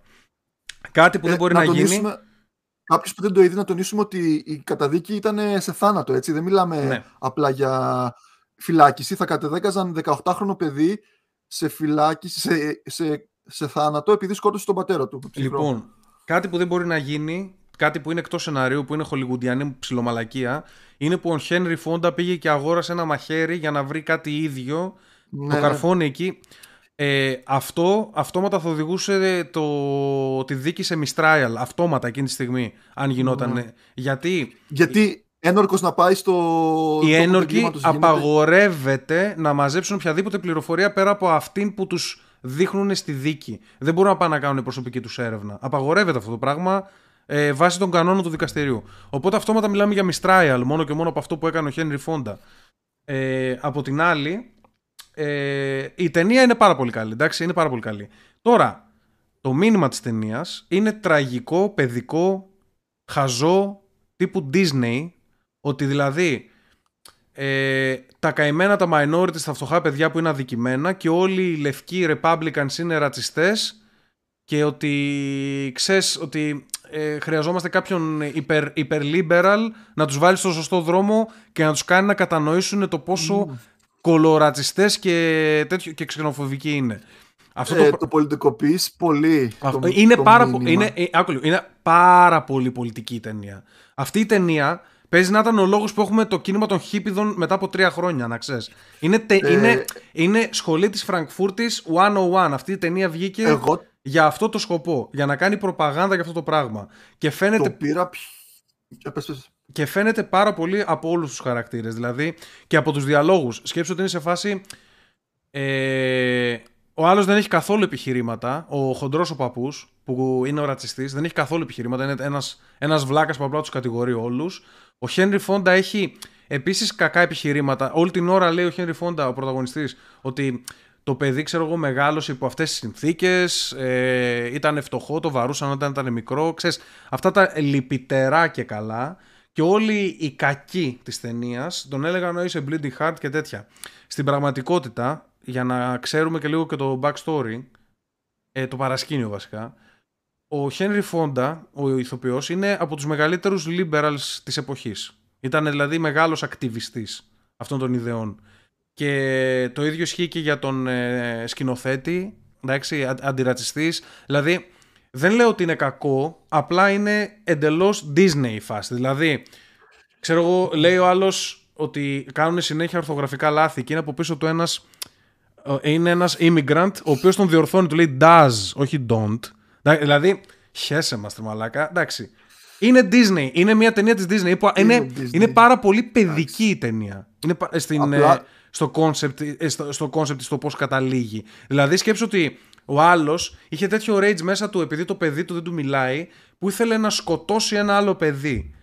Ε, προ- χτίζουνε, χτίζουνε μια καρικατούρα της κοινωνίας εκείνης γιατί όλοι οι άνθρωποι μέσα σε, αυτό, το- μέσα σε αυτή την ταινία είναι τόσο διαφοροποιημένοι, έχουν τόσο ε, ποικιλία στη, στο τέτοιο τους γιατί είναι ουσιαστικά σαν, σαν ένα τέτοιο όλης της κοινωνίας εκείνης της εποχής. Έχουμε έναν που ασχολείται με αθλητικά, έναν που είναι minimum wage που δουλεύει σε άλλον, έναν που έχει δική του επιχείρηση, έναν που είναι διαφημιστική, ένα στο ένα, ένα στο άλλο.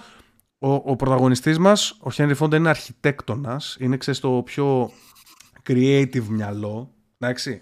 Αυτά όλα δεν είναι τυχαία. Δημιουργείς ένα τέτοιο της κοινωνίας. Ε, δεν, το λέω, δεν το λέω για τέτοιο. Απλά έπεσε στα μάτια μου η ταινία πάρα πολύ σε σχέση με την πρώτη φορά που την είχα δει. Γιατί την πρώτη φορά που την είδα την ταινία, εγώ σας είπα ότι ήταν η αγαπημένη μου ταινία για χρόνια, μέχρι που είδα το The Thing. Μετά ε, ήταν, ξέρω εγώ, νούμερο 2. Τώρα, ας πούμε, ε, κατάλαβα ότι ναι, γαμάει η ταινία, πολύ ωραία την είδα, ευχάριστα, δεν είχα κανένα πρόβλημα. Αλλά τα μηνύματά της προφανώς είναι μια ηλίθια προπαγάνδα. Δηλαδή, σου βγάζει ένα τέτοιο ότι ε, πόσο αδικημένοι μπορεί να είναι αυτοί οι άνθρωποι από τους ενόρκους οι οποίοι είναι τόσο κακοί. Ενώ στην πραγματικότητα, Κοίτα λίγο. στην πραγματικότητα είναι το αντίθετο στο, στο δικαστικό τέτοιο. Και εκείνη την Ε, εποχή ακόμα. Εγώ, εγώ τα μηνύματα τα πήρα σε πιο κοινωνικό και παιδαγωγικό επίπεδο ότι σε φάση ότι δεν πρέπει να κρίνουμε, όχι να κρίνουμε, τα- να χαντακώνουμε τα παιδιά και να θεωρούμε ότι ε, είναι, επειδή έχουν κάνει στο παρελθόν κάποια λάθη, ότι είναι αξιο, άξια να κάνουν και κάποια μεγαλύτερα στο μέλλον. Αυτό Κάπως είναι, έτσι αυτό, το είναι, πήρα, ότι- αυτό είναι liberal ιδεολόγημα που περιγράφεις. Γιατί Ναι, ε, ουσιαστικά το να βλέπεις κάποιον ο οποίος έχει πρώτερο βίο ε, εγκληματικότητας έχει predictive validity στο, στα εγκληματολογικά και στο δικαστήριο. Δεν είναι, έχει, κάτι, ισχύει. δεν είναι κάτι που μπορούμε να το, να το παρουσιάζουμε σαν, ε, σαν έτσι όπως το παρουσίασαν στην ταινία ότι έλα μωρέ μαλάκα τώρα ε, γίνεσαι ρατσιστής κι εσύ. Δε- Όχι δεν είναι έτσι. Δεν γίνομαι ρατσιστής. Γίνομαι πρακτικός άνθρωπος. Ο άλλος που έλεγε ότι στις κοινωνίες τους ξέρω εγώ δεν έχουν τίποτα την εγκληματικότητα και τα μαχαιρώματα και όλα αυτά. Είχε δίκιο στατιστικά σε αυτό που έλεγε. Κατάλαβες; Και τον παρουσιάσανε σαν τον τρελό που πρέπει να κάτσει στην άκρη και να μην μιλάει. Και, Ε, και επίσης, ε, δηλαδή, η- αυτό, αυτό που δεν μου άρεσε καθόλου ήταν ότι οι δύο χαρακτήρες, ο παππούς ο χοντρός και ο άλλος ο, η ηθοποιάρα, ο άλλος ο, που φώναζε, ο κακός ας πούμε, είναι ο ξεκάθαρα... Jacob, ναι. Ναι, είναι ξεκάθαρα κακοί χαρακτήρες. Κατάλαβες, δεν είναι γκρι. Δεν είναι ότι πήγαμε εκεί και έχουμε 12 άτομα τα οποία θα κάνουν ένα debate και καταλήγουμε σε ένα συμπέρασμα το οποίο είναι έτσι ωραίο και ξέρω εγώ η γιαγιά δεν φορούσε τα γυαλιά της τελικά και κούτσενε ο άλλος. Δηλαδή, να το κάνεις αυτό, αλλά τους χαρακτήρες πρέπει να τους έχεις δώσει redeeming πράγματα. Στην προκειμένη περίπτωση είχαμε κάποιους χαρακτήρες οι οποίοι ήταν ψιλορατσιστές και έναν πάρα πολύ καλό liberal πρωταγωνιστή. Όχι, έπρεπε όλοι να έχουν τα κενά τους και να φτάσουμε στο concept του ότι υπάρχει reasonable doubt, οπότε θα, θα τον αφήσουμε να ζήσει. Και είναι και νέο παιδί. Κάπως έτσι. Εγώ πάντως, πέρα από τον τελευταίο που σου είπα ότι είναι συναισθηματικό, ξέρεις, καθαρά mental breakdown, οι άλλοι δύο δεν κατάλαβα πότε κατάφερε να τους πείσει. Δηλαδή αυτό με τα γυαλιά, ακόμα και όταν του είπε για τα γυαλιά, Εννοείς τον πανέξυπνο. δεν, φα... ναι, δεν φάνηκε να τον πείθει. Ε, εκεί πίστηκε. Και απλά ε, μετά εκεί άλλαξε πίστηκε, την με, ψήφο. εκεί πίστηκε με τα γυαλιά. Ναι, ε, πάλι διαφωνούσε ότι φέρνει επιχειρήματα και Του έφερνε επιχειρήματα, αλλά εκεί είναι που πίστηκε ότι υπάρχει έστω και λίγο τέτοιο. Ε, Αμφιβολία. Και δεύτερη ερώτηση. Θα, αν ήσουν στη θέση τους, τι θα ψήφισες στο τέλος; Ε, στο τέλος θα ψήφιζα αθώος, μαλάκα. Υπάρχει reasonable doubt με τα δεδομένα αυτά. Εννοείται. Αλλά Εμένα δεν, δεν θα, δεν θα με επιθε... Γιατί έχει πολλά κενά, δηλαδή στο... πάλι, όμως, πάλι όμως δεν τον στέλνεις στην ηλεκτρική καρέκλα. Είναι 18 χρονών. Καταλαβες; Άρα σε liberal. Δεν είμαι liberal. Είμαι, είμαι κολοφασίστας του κερατά, μαλάκα. Μα, αλλά δεν παίζει ρόλο. είμαι, είμαι δίκαιος άνθρωπος.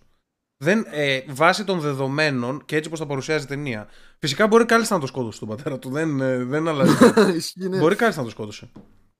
Ε, αλλά τώρα τα επιχειρήματα, ας πούμε, τα, τα επιχειρήματα των συντηρητικών, ας πούμε, τους παρουσιάζει σαν κακούς και φασίστες και τέτοια, ρατσιστές, ε, είναι, είναι σωστά τα επιχειρήματα που φέρνουν αυτοί οι άνθρωποι και τους παρουσιάζουν σαν τους τρελούς του χωριού. Γιατί αυτό κάνει το Hollywood. Αυτή τα, από το 20 που δημιουργήθηκε, ξέρω εγώ, το 10, 1910 που δημιουργήθηκε το Hollywood, δημιουργήθηκε με αυτούς τους σκοπούς.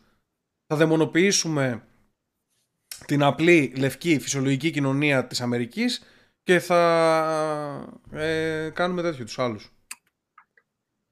Αυτό. Ε, η ταινία είναι πάρα πολύ καλή, by the way. Είναι, ξέρω εγώ, ε, τη βάζω, ξέρω εγώ, οριακά λίγο πιο κάτω από το Pulp Fiction, το πόσο μου άρεσε. Ω, στο πω. Νο- Περίμενα παραπάνω και από σένα. Ε, μου μου άρεσε πάρα πολύ. Είναι πάρα πολύ καλή ταινία. Ξέρω, αν έβαλα 8,5 στο Pulp Fiction, βάζω σε αυτό 8,4. Δηλαδή την είδα άνετα, άνετα, ξεκούραστα. Απλά, με, με, Ναι, απλά ναι, βγή- βγήκε πολύ εύκολα. ε, ε, το- και, γι αυτό, και τη βάζω ψηλή βαθμολογία γιατί δεν με νοιάζουν τόσο πολύ τα μηνύματα που περνάει. Με νοιάζει η ταινία, άμα βλέπετε. Αυτό είναι το point μου. Χαίστηκα, δεν, ε, η Αμερική, η, η Αμερική Ναι, ναι. καταστράφηκε εδώ και χρόνια. Δεν, ε, δεν θα σωθεί κάτι τώρα από το 57 την ταινία. Ε, Και φίνας, εσύ πόσο βάζεις; ο Κεφίνας, ο Κεφίνας του τώρα στον τουμπίσουμε επειδή μαλάκα τόσο καλές βαθμολογίες που βάζει. Ρε, άμα, άμα τη βάζανε με χρώματα, ε, άμα ξανα, τη ξαναφτιάχνανε την ίδια θα την Μαλάκα έβλεπε. γιατί είσαι τόσο ρηχός; Είναι πάρα πολύ. Δεν Σκέψου μπορώ, ότι, ρε, μαλάκα. σκέψου ότι μπαίνουν μέσα πρώτα απ' όλα τα Ρε φίλε, χρώματα. μιζεριάζω άμα τα δω, ας πούμε, χρώματα αυτή θα την ταινία. κάνανε χειρότερη την ταινία γιατί ήταν μέσα παππούδες υδρωμένοι με, με Υδρωμένοι. που κάμισα να κολλάνε πάνω τους και να στάζουν. Τι να το δεις αυτό με χρώμα, αλλά καλύτερα έτσι. Ε, ρε φίλε, πιο πολλά θα έχεις να, να παρατηρήσεις όμως. Όχι, όχι, Δεν, δεν το η βλέπεις ταινία έτσι, είναι απλά αυτό. συζήτηση. Κάθονται σε ένα τραπέζι και συζητάνε, να ξέρεις. Είναι, πα- ε, δεν Και χρειάζεται είναι χρώμα. Είναι τόσο Μπορείς να, τη απλή δεις- που μπορείς ταινία σαν του podcast, Hollywood. μπορείς να τη βάλεις Μπορείς από, να χρώμα. μπορείς να τη βάλεις από δίπλα και να παίζεις Dota, ξέρω εγώ. Είναι Ναι, σαν χωρίς να podcast. βλέπεις. είναι τόσο απλή ταινία που τε- είναι από τις πρώτες ταινίες του Hollywood που μεταφέρθηκαν στο θέατρο. Και παίζεται Αφού είναι και ήδη. στην Ελλάδα Μα δηλαδή είναι, ακόμα, είναι ναι. ήδη θεατρικό. Ή- αυτό Είναι που σου είπα. θεατρικό, ναι. Είναι πολύ Ε, θεατρικό. by the way, να πω ότι αυτό που είπα πριν ότι είμαι φασίστας δεν ισχύει ε, για όσους παρακολουθούν. Μην μας κάνετε cancel. Το Και. κλιπάκι συγγενή ήδη, να ξέρεις. Καλά, αυτό τώρα το περιμένω να Και, νομίζω. στο, και για το YouTube που θα κάνει έλεγχο χειροκίνητα. Ε, Γιατί θα πιάσει λέξεις. να, να σας πω ότι η επόμενη ταινία ε, που θα δούμε έχει ψηφιστεί λέγεται City of God. Είναι το νούμερο 22 όλων των εποχών. Είναι του 2000. Κάτι μου λέει. Είναι βραζιλιάνικη. Κάτι δεν μου Ε, λέει. 8,6. Θα Έγχρωμη δούμε ταινία. φαβέλα, ε. Ε, Ναι, είναι στις φαβέλες, στο Ρίο Αυτή φαίνεται ωραία. και δείχνει τις δυσκολίες, ξέρω εγώ, ξέρεις, έχει με φτώχεια και με δυσκολία, ξέρω εγώ, για τα, παιδ- για τα φτωχά παιδάκια. Είναι, πο- ε, την, είχα δει, την είχα δει πριν από πολλά χρόνια και μου είχε αρέσει πάρα πολύ. Δεν ξέρω τώρα πώς θα νιώσω, τι μηνύματα θα Έχεις νιώσω. δει τι τις με φέρνει. ταινίες, εσύ. Έχω δει πάρα Όποιο πολλές και να ταινίες. δούμε την έχεις ξαναδεί, ρε φίλε. Έχω δει σχεδόν όλες τις ταινίες, η αλήθεια είναι. Ναι. Τις, ε, τις, τις γνωστές δηλαδή, τις έχω δει σχεδόν όλες. Ε, εδώ έχω δει όλες τις σειρές, ρε μαλάκα, οι ταινίες μας, μας κάνουν. Οπότε, Δεν είχε λίγο σεξάκι αυτή η σειρά. η Ε, να, ταινία. να το έχετε υπόψη σας, City of God η επόμενη ταινία και η... ε, όσοι παρακολουθείτε αυτή τη στιγμή να ξέρετε ότι τις ταινίες τις ψηφίζει το κοινό οπότε μπείτε στο Patreon είναι από τα 8 ευρώ και πάνω το συγκεκριμένο για να διαλέγετε και ταινία και μπορείτε να διαλέξετε κι εσείς γιατί κάποια άτομα μου λένε lot of να σχολιάσετε την τάδε ταινία και εγώ τους λέω ωραία βάλω 8 ευρώ και ψήφισε το ρε bro γιατί εδώ είμαστε δι- βαθιά δημοκρατικό stream δεν είμαστε καθόλου Για να φασίστες. μην το δει ο Κιφίνας. Εν τω μεταξύ. Καλά, το- τον Κιφίνα, τον Κιφίνα δεν θα τον πείστε, μαλάκα. Εγώ Έλα, ρε, λέω, μαλάκα, έχω δει όλες τις άλλες ταινίες. λοιπόν, όμως. άκου, άκου Κιφίνα, με δεδομένο ότι τη βάλαμε τόσο ψηλή βαθμολογία, εγώ λέω να τη δεις αυτή τη βδομάδα και την επόμενη εβδομάδα να μας πεις και για τις δύο ταινίες. Πώς σου φάνηκε. Τι λες, ρε μαλάκα, θα με γαμήσετε και από πάνω. Σιγά ρε μαλάκα! Λοιπόν, Το μισάωρο. Εσύ κιόλας, βρες άκου ένα- λίγο. Εσύ που είσαι βρες και, ένα app, βάλεις χρώματα. εσύ που είσαι και και να πιο δω. προοδευτικό παιδί, που είσαι πιο έτσι αριστερό, δεν ξέρω, δεν ξέρω πώς να σε πω βασικά, θα σου αρέσει ακόμα πιο πολύ, δεν θα ενοχληθείς καν με το μήνυμα της ταινίας. Δηλαδή θα τις βάλεις 10 εσύ ε, το... Ναι, ενοχλούμε με την εικόνα της ταινίας όμως. Χαμώ την εικόνα σου ρε μάνα. Δεν μπορώ. Ε, Οκ. Λοιπόν, αυτά όσον αφορά το συγκεκριμένο θέμα. Πολύ καλή ταινία, να την δείτε, αξίζει. Απλά εντάξει, είναι λίγο παιδικό να. α- Αυτό που είπε και ο Μάριος, στο τέλος μειώνεις όλο το επιχείρημα, δηλαδή ότι τόσο, γκε- τόση ώρα είχαμε το Σοκράτη και τον Πλάτωνα και τελικά είχε περίοδο ο ένας, κάτι τέτοιο. Δεν, ε, δεν είναι πολύ ρεαλιστικό το συμπέρασμα της ταινίας. Και επίσης μου άρεσε και η τελευταία σκηνή που ο παππούς τον ρωτάει το όνομά του. Κανείς δεν ήξερε το όνομα καθ- κανενός εκεί μέσα. Μμμ. Ήταν ωραίο. Πώς λένε. Και Davis, ξέρω εγώ. Ε, Ε, δεν, ξέραμε σε το, μια- δεν ξέραμε καν το όνομά τους. Ε, σε μια φάση όμως που μαλώνει ένας με τον παππού, το λέει Shut up William. Δεν ξέρω γιατί άμα το είπε ειρωνικά. Δεν το είπε ξέρω αν William. ήταν- Σίγουρα το είπε William και δεν το κατάλαβες. Οκ. Shut up, William. Κάνα, ξέρεις, αμερικάνικο. Ναι, δεν ξέρω. Ή William, ρε, μα, δεν, του, δεν του πάει το William, ούτως ή άλλως.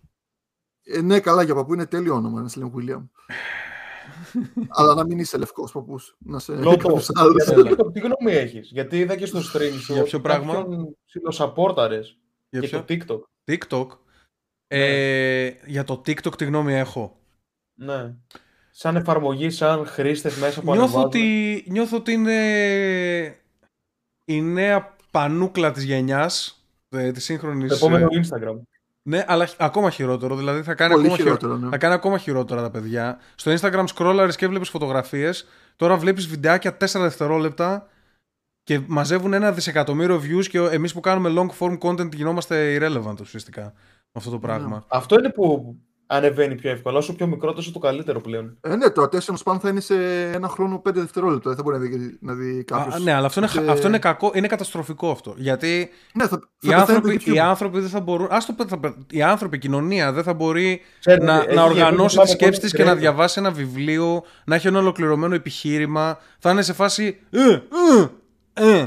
Αυτό, τέλος. Κραυγές. Τρία βίντεο. Για πες, Κυφίνα. Κάτι πήγες να πεις. Το ξέχασε, μαλάκα, δες τον. Πω, το ξέχασα τώρα. Τι παιδί είναι. Ω, Να, attention span. θα σας κάνω. θα σας κάνω... Ε, Κάτι εγώ παθαίνεις δεν- άμα βλέπεις TikTok. Δεν το είχα πολύ ψηλά. Δεν το είχα πολύ ψηλά, αλλά έτυχε να δω ένα βιντεάκι. Βασικά ένα κανάλι που ένας είναι πολύ ταλαντούχος.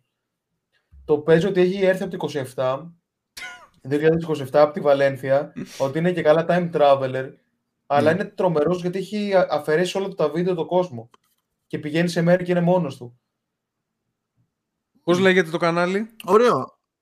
Ε, θα το ψάξω και θα το, το πω Ε, περίμενα. μου θυμίζεις Α- έναν. αρκετά Είναι, creative. είναι ένας που είναι στο Twitter. Είναι πολύ καλή ιδέα και εγώ του το δίνω μόνο και μόνο ότι έχει κάνει τόσο καλό edit και δεν φαίνεται κάτι άσχημο. Εντάξει, ε, θα το τσεκάρω άμα είναι. Στείλ το, στείλ το μας και, ε, και πες το και για να το ακούσεις το κοινό. Θυμάμαι ένας, λεγόταν... ε, Δεν, είναι, δεν μιλάει αγγλικά στα βίντεο, δεν τον βρήκα. Να το γράψω κάπου. Ή να, Πω, πω. μπορώ να το... Πες το πώς λέγεται σε εμάς εδώ. το Βρωμοϊσπανικά θα ακούμε τώρα, ε. Ναι. Λοιπόν, είναι ένας στο Twitter, ο οποίος είχε ένα λογαριασμό που λέγεται κάτι, ε, κάτι after sun, δεν είμαι σίγουρος, μετά τον ήλιο, κάτι τέτοιο. Και το κείμε- τα κείμενά του, οι αναρτήσεις του, είναι σαν μόλις έσβησε ο ήλιος και αυτός ζει σε ένα μπάνκερ και γύρω του υπάρχουν τέρατα και λέει διάφορα πράγματα που ακούει. Δηλαδή, ανεβάζει στο Twitter, ξέρω εγώ, λέει σήμερα είναι η έκτη μέρα που δεν έχουμε ήλιο. Και εξηγεί Αυτό τη εδώ ζωή είναι. του και λέει σήμερα πήγα και έκανα αυτό. Για ανέβα λίγο να δούμε πώς λέγεται. Unico sobreviviente. 6,7 εκατομμύρια το Ο μεταξύ. Χαβιέρ. Έχει πολύ καλή δουλειά. Και τι κάνει. Δηλαδή πηγαίνει σε σημεία που υποτίθεται έχει full κόσμο και είναι μόνος του. Δεν κατάλαβα όμως το. ε, Αυτό τι. Είναι βίντεο αυτά. τι δηλαδή δείχνει πηγαίνει- όμως. Αυτό τι δείχνει όμως; Δείχνει άδειες πόλεις, άδεια μαγαζιά και τέτοια. Άδεια στάδια. Ναι, αλλά εννοώ, ότι, εννοώ το 2027 πώς προκύπτει από. ε, το 1927 πώς προκύπτει από όλο αυτό; Ότι ήταν στο 27, ήταν μόνος του και γύρισε στο 22 τώρα. Στο 21 Ουσιαστικά γιατί τα είναι κάνει από Οι πέρυσι. πόλεις που κολλάνε σε να ένα είναι μέλλον- άδειες. Είναι μόνος Όχι, στο και καλό είναι μέλλον, τελευταίο ρε. επιζών, ρε. Στο μέλλον. Α, Ναι, α ναι. τώρα κατάλαβα τι λέτε. Ότι χιλια- ε, 2027. Όχι 1927. Ναι, το 2027. Νόμιζα ότι, Και ήρθε τα από το ανεβάζει παρα... τώρα. Νόμιζα ότι ήρθε από το παρελθόν. Οκ, λάθος μου. Okay, Όχι. εντάξει, οκ. Ε, ναι, αυτό, αυτό που κάνει και άλλος στο Twitter. Είναι πολύ γνωστό account. Δεν θυμάμαι πώς λέγεται. Άμα θέλετε ψάξτε το. Ε, κάνει αυτό και αυτός, ότι έχει γίνει το Apocalypse, δεν υπάρχει ήλιος και λέει ας πούμε σηκώθηκα σήμερα και, και είδα ένα περίεργο φως έξω από το δωμάτιό μου. Ε, κοίταξα και είδα δύο μάτια στο βάθος, ξέρω εγώ, από το, από το δάσος. Χέστηκα πάνω μου, θα σας ενημερώσω, ξέρω τι θα γίνει. Με- Ανεβάζει μετά από 6 ώρες, λέει τελικά δεν ήταν τίποτα. Είχα, πήγα εκεί και το τσέκαρα και ήταν κάτι, κάτι που είχα αφήσει, ξέρω εγώ. Μετά σου λέει ακούγονται περίεργοι ήχοι σήμερα. Και έχει ένα τέτοιο και μετά σταμάτησε για ένα χρόνο να βγάζει. Και μετά επανήλθε μετά από ένα χρόνο με νέο narrative. Δηλαδή, κάποιοι τα social media τα κάνουν πιο creative και αυτό μου αρέσει. Αυτό είναι ωραίο. Αυτό είναι ωραίο. Ήταν καλό αυτό και εγώ που είδα. Μου άρεσε. Πάντα, πάντα όταν δημιουργείται ένα μέσον, οι άνθρωποι θα καταφέρουν να. με το creativity, δηλαδή έχουμε πολύ creativity. Θα βγουν κάποιοι που είναι τόσο γαμάτοι και θα το σώζουν. Αλλά όλο, Ήταν το, και ένας άλλος. όλο το υπόλοιπο είναι πολύ, πολύ sad. Για πες Ρε Μαρία. φίλε, γενικά, Στο... εγώ αυτό που έβλεπα μέχρι στιγμής στο TikTok είναι να βλέπω ρόγες από γυναίκες που δεν φοράνε σουτιέ να χορεύουν και να πιέζουν τις μπλούζες τους για να φαίνεται περισσότερο η ρόγα. Ε, ναι, αυτό ήταν το TikTok. Σωστός. Ε, αυτό είναι το περιεχόμενο που θέλουμε. Ε, ναι, αυτό. Αυτό είναι το TikTok, ρε Δεν μαλάκα. κατάλαβα. Για πες, Άμα Μαρία. μπεις στο TikTok, αυτά θα δεις. Τι πήγες να πεις Μαρία πριν, σε διακόψω. Ε, είχα πετύχει μια σελίδα στο facebook, λεγόταν ε, World, ε, όχι War, αχ πώς πήγαινε, τέλος πάντων, τώρα ή War World ή World War ε, bot που έδειχνε προσωμείωση παγκόσμιο πόλεμο. Δηλαδή Άρα έτσι πώς World είναι οι War. χώρες σήμερα. Ναι, δεν θυμάμαι τώρα. Μπορεί να το είχε για λογοπαίγνιο ανάποδα, γι' αυτό δεν θυμάμαι. Ε, και έδειχνε προσομοίωση, δηλαδή ξεκινούσε έτσι πως είναι η γη σήμερα και προχωρούσε έτη, έτη, έτη και στο τέλος έμενε, έδειχνε σταδιακά πως είναι η γη και στο τέλος έμενε μόνο μια χώρα που έχει κερδίσει τις άλλες. Α, ε, προσομοίωση τελ- πολέμου. Οκ, nice. Ποιοι, ναι, ναι, ποιοι αλλά ήταν, ζήσανε; τελείω... ήταν τελείως random, δηλαδή το κάνει κάθε χρόνο, έχει κερδίσει π.χ. η Αλβανία μια χρονιά, έχει κερδίσει το... Αυτό είναι, πολύ, τελείως random. αυτό είναι πολύ ρεαλιστικό, γιατί το λες έτσι. Γιατί νιώθω, θα ότι, κερδίσει. νιώθω ότι οι Αλβανοί έχουν ταλέντα τα, τα οποία οι άλλοι λαοί δεν μπορούν να τα καταλάβουν. Ε, είναι, ε, θέλω να σου πω ότι ο αλγόριθμος δεν βασίζεται σε πραγματικές δυνάμεις, δεν, ε, απλά πιάνει τυχαία νούμερα. Μάλιστα. Ε, τώρα, θέλετε να πάμε στα μεγάλα θέματα της επικαιρότητας; Το ένα, Οπότε, ρω- το ένα είναι τώρα που- οι τοξικολογικές εξετάσεις ναι. και το άλλο είναι το Παπαρατσένκο που ακούστηκε στη Βουλή που αφορά, αφορά το κουκουέ. Δεν ξέρω σε Δεν ποιος το θέλετε. ξέρω αυτό, το Παρατσέγκο, οπότε πες μας. Γιατί δεν Λοιπόν, ας ξέρω ξεκινήσουμε από αυτό. τέτοια πράγματα. Ε, πριν από λίγες μέρες είχαν ψήφιση στη Βουλή για, την, ε, για το αν εμπιστεύονται την κυβέρνηση, ξέρω, ξέρω εγώ, για να συνεχίσει να τέτοιο, μήπως θα κάνουμε εκλογές. Ε, αυτό εντάξει, ήταν ε, ό,τι ήταν τέλος πάντων, δεν θα γίνουν εκλογές. Πάμε παρακάτω. Ε, ένας ε, ιστορικός από Πανεπιστήμιο της Αμερικής, ε, όχι ένας, ιστορική ομάδα τέλος πάντων ολόκληρη, βγάλανε κάποια έγγραφα τα, τα οποία αφορούν τον, ε, τον εμφύλιο στην Ελλάδα και τις πρακτικές του Κομμουνιστικού Κόμματος εκείνη την εποχή. Ε, αυτός λέγεται Ρατσένκο, Ραντσένκο, κάτι τέτοιο. Αριστερό Ραντζένκο. μπακ στην πόρτα. Ε, εντάξει, μαλάκα, Πορτο... ε, Ουκρανός. Λοιπόν, Ε, ναι, ταιριάζει για πόρτο αριστερό μπακ. ταιριάζει, ναι. Και βγήκε ο Κουτσούμπας, ο, ο οποίος είναι γενικός γραμματέας του ΚΚΕ στην Ελλάδα, και αντί να απαντήσει, ξέρω εγώ, με κάποιο επιχείρημα, είπε τώρα αυτόν που είπε, φέρατε αυτόν τον Παμπάρα, όπως ο Παπάρα, Παπαρατσένκο, κάπως έτσι. Το είπε, το είπε, μπουμερίστηκα και το είπε και τρεις φορές για να καταλάβουμε όλοι ότι εννοεί ότι τον λέμε Παπάρα, Ναι. εντάξει. Ε, Χάλια, δηλαδή, χάλια εκτέλεση. Και τον είπε Παπαρατσέγκο και μετά έλεγε πού τα βρίσκεται αυτά τα φιντάνια, κάτι μαλακίες. Λοιπόν, μιλάμε τώρα για καθηγητή, ο οποίος δεν έχει καμία σχέση με την Ελλάδα, δεν είναι ο άνθρωπος νεοδημοκράτης ή κάτι τέτοιο.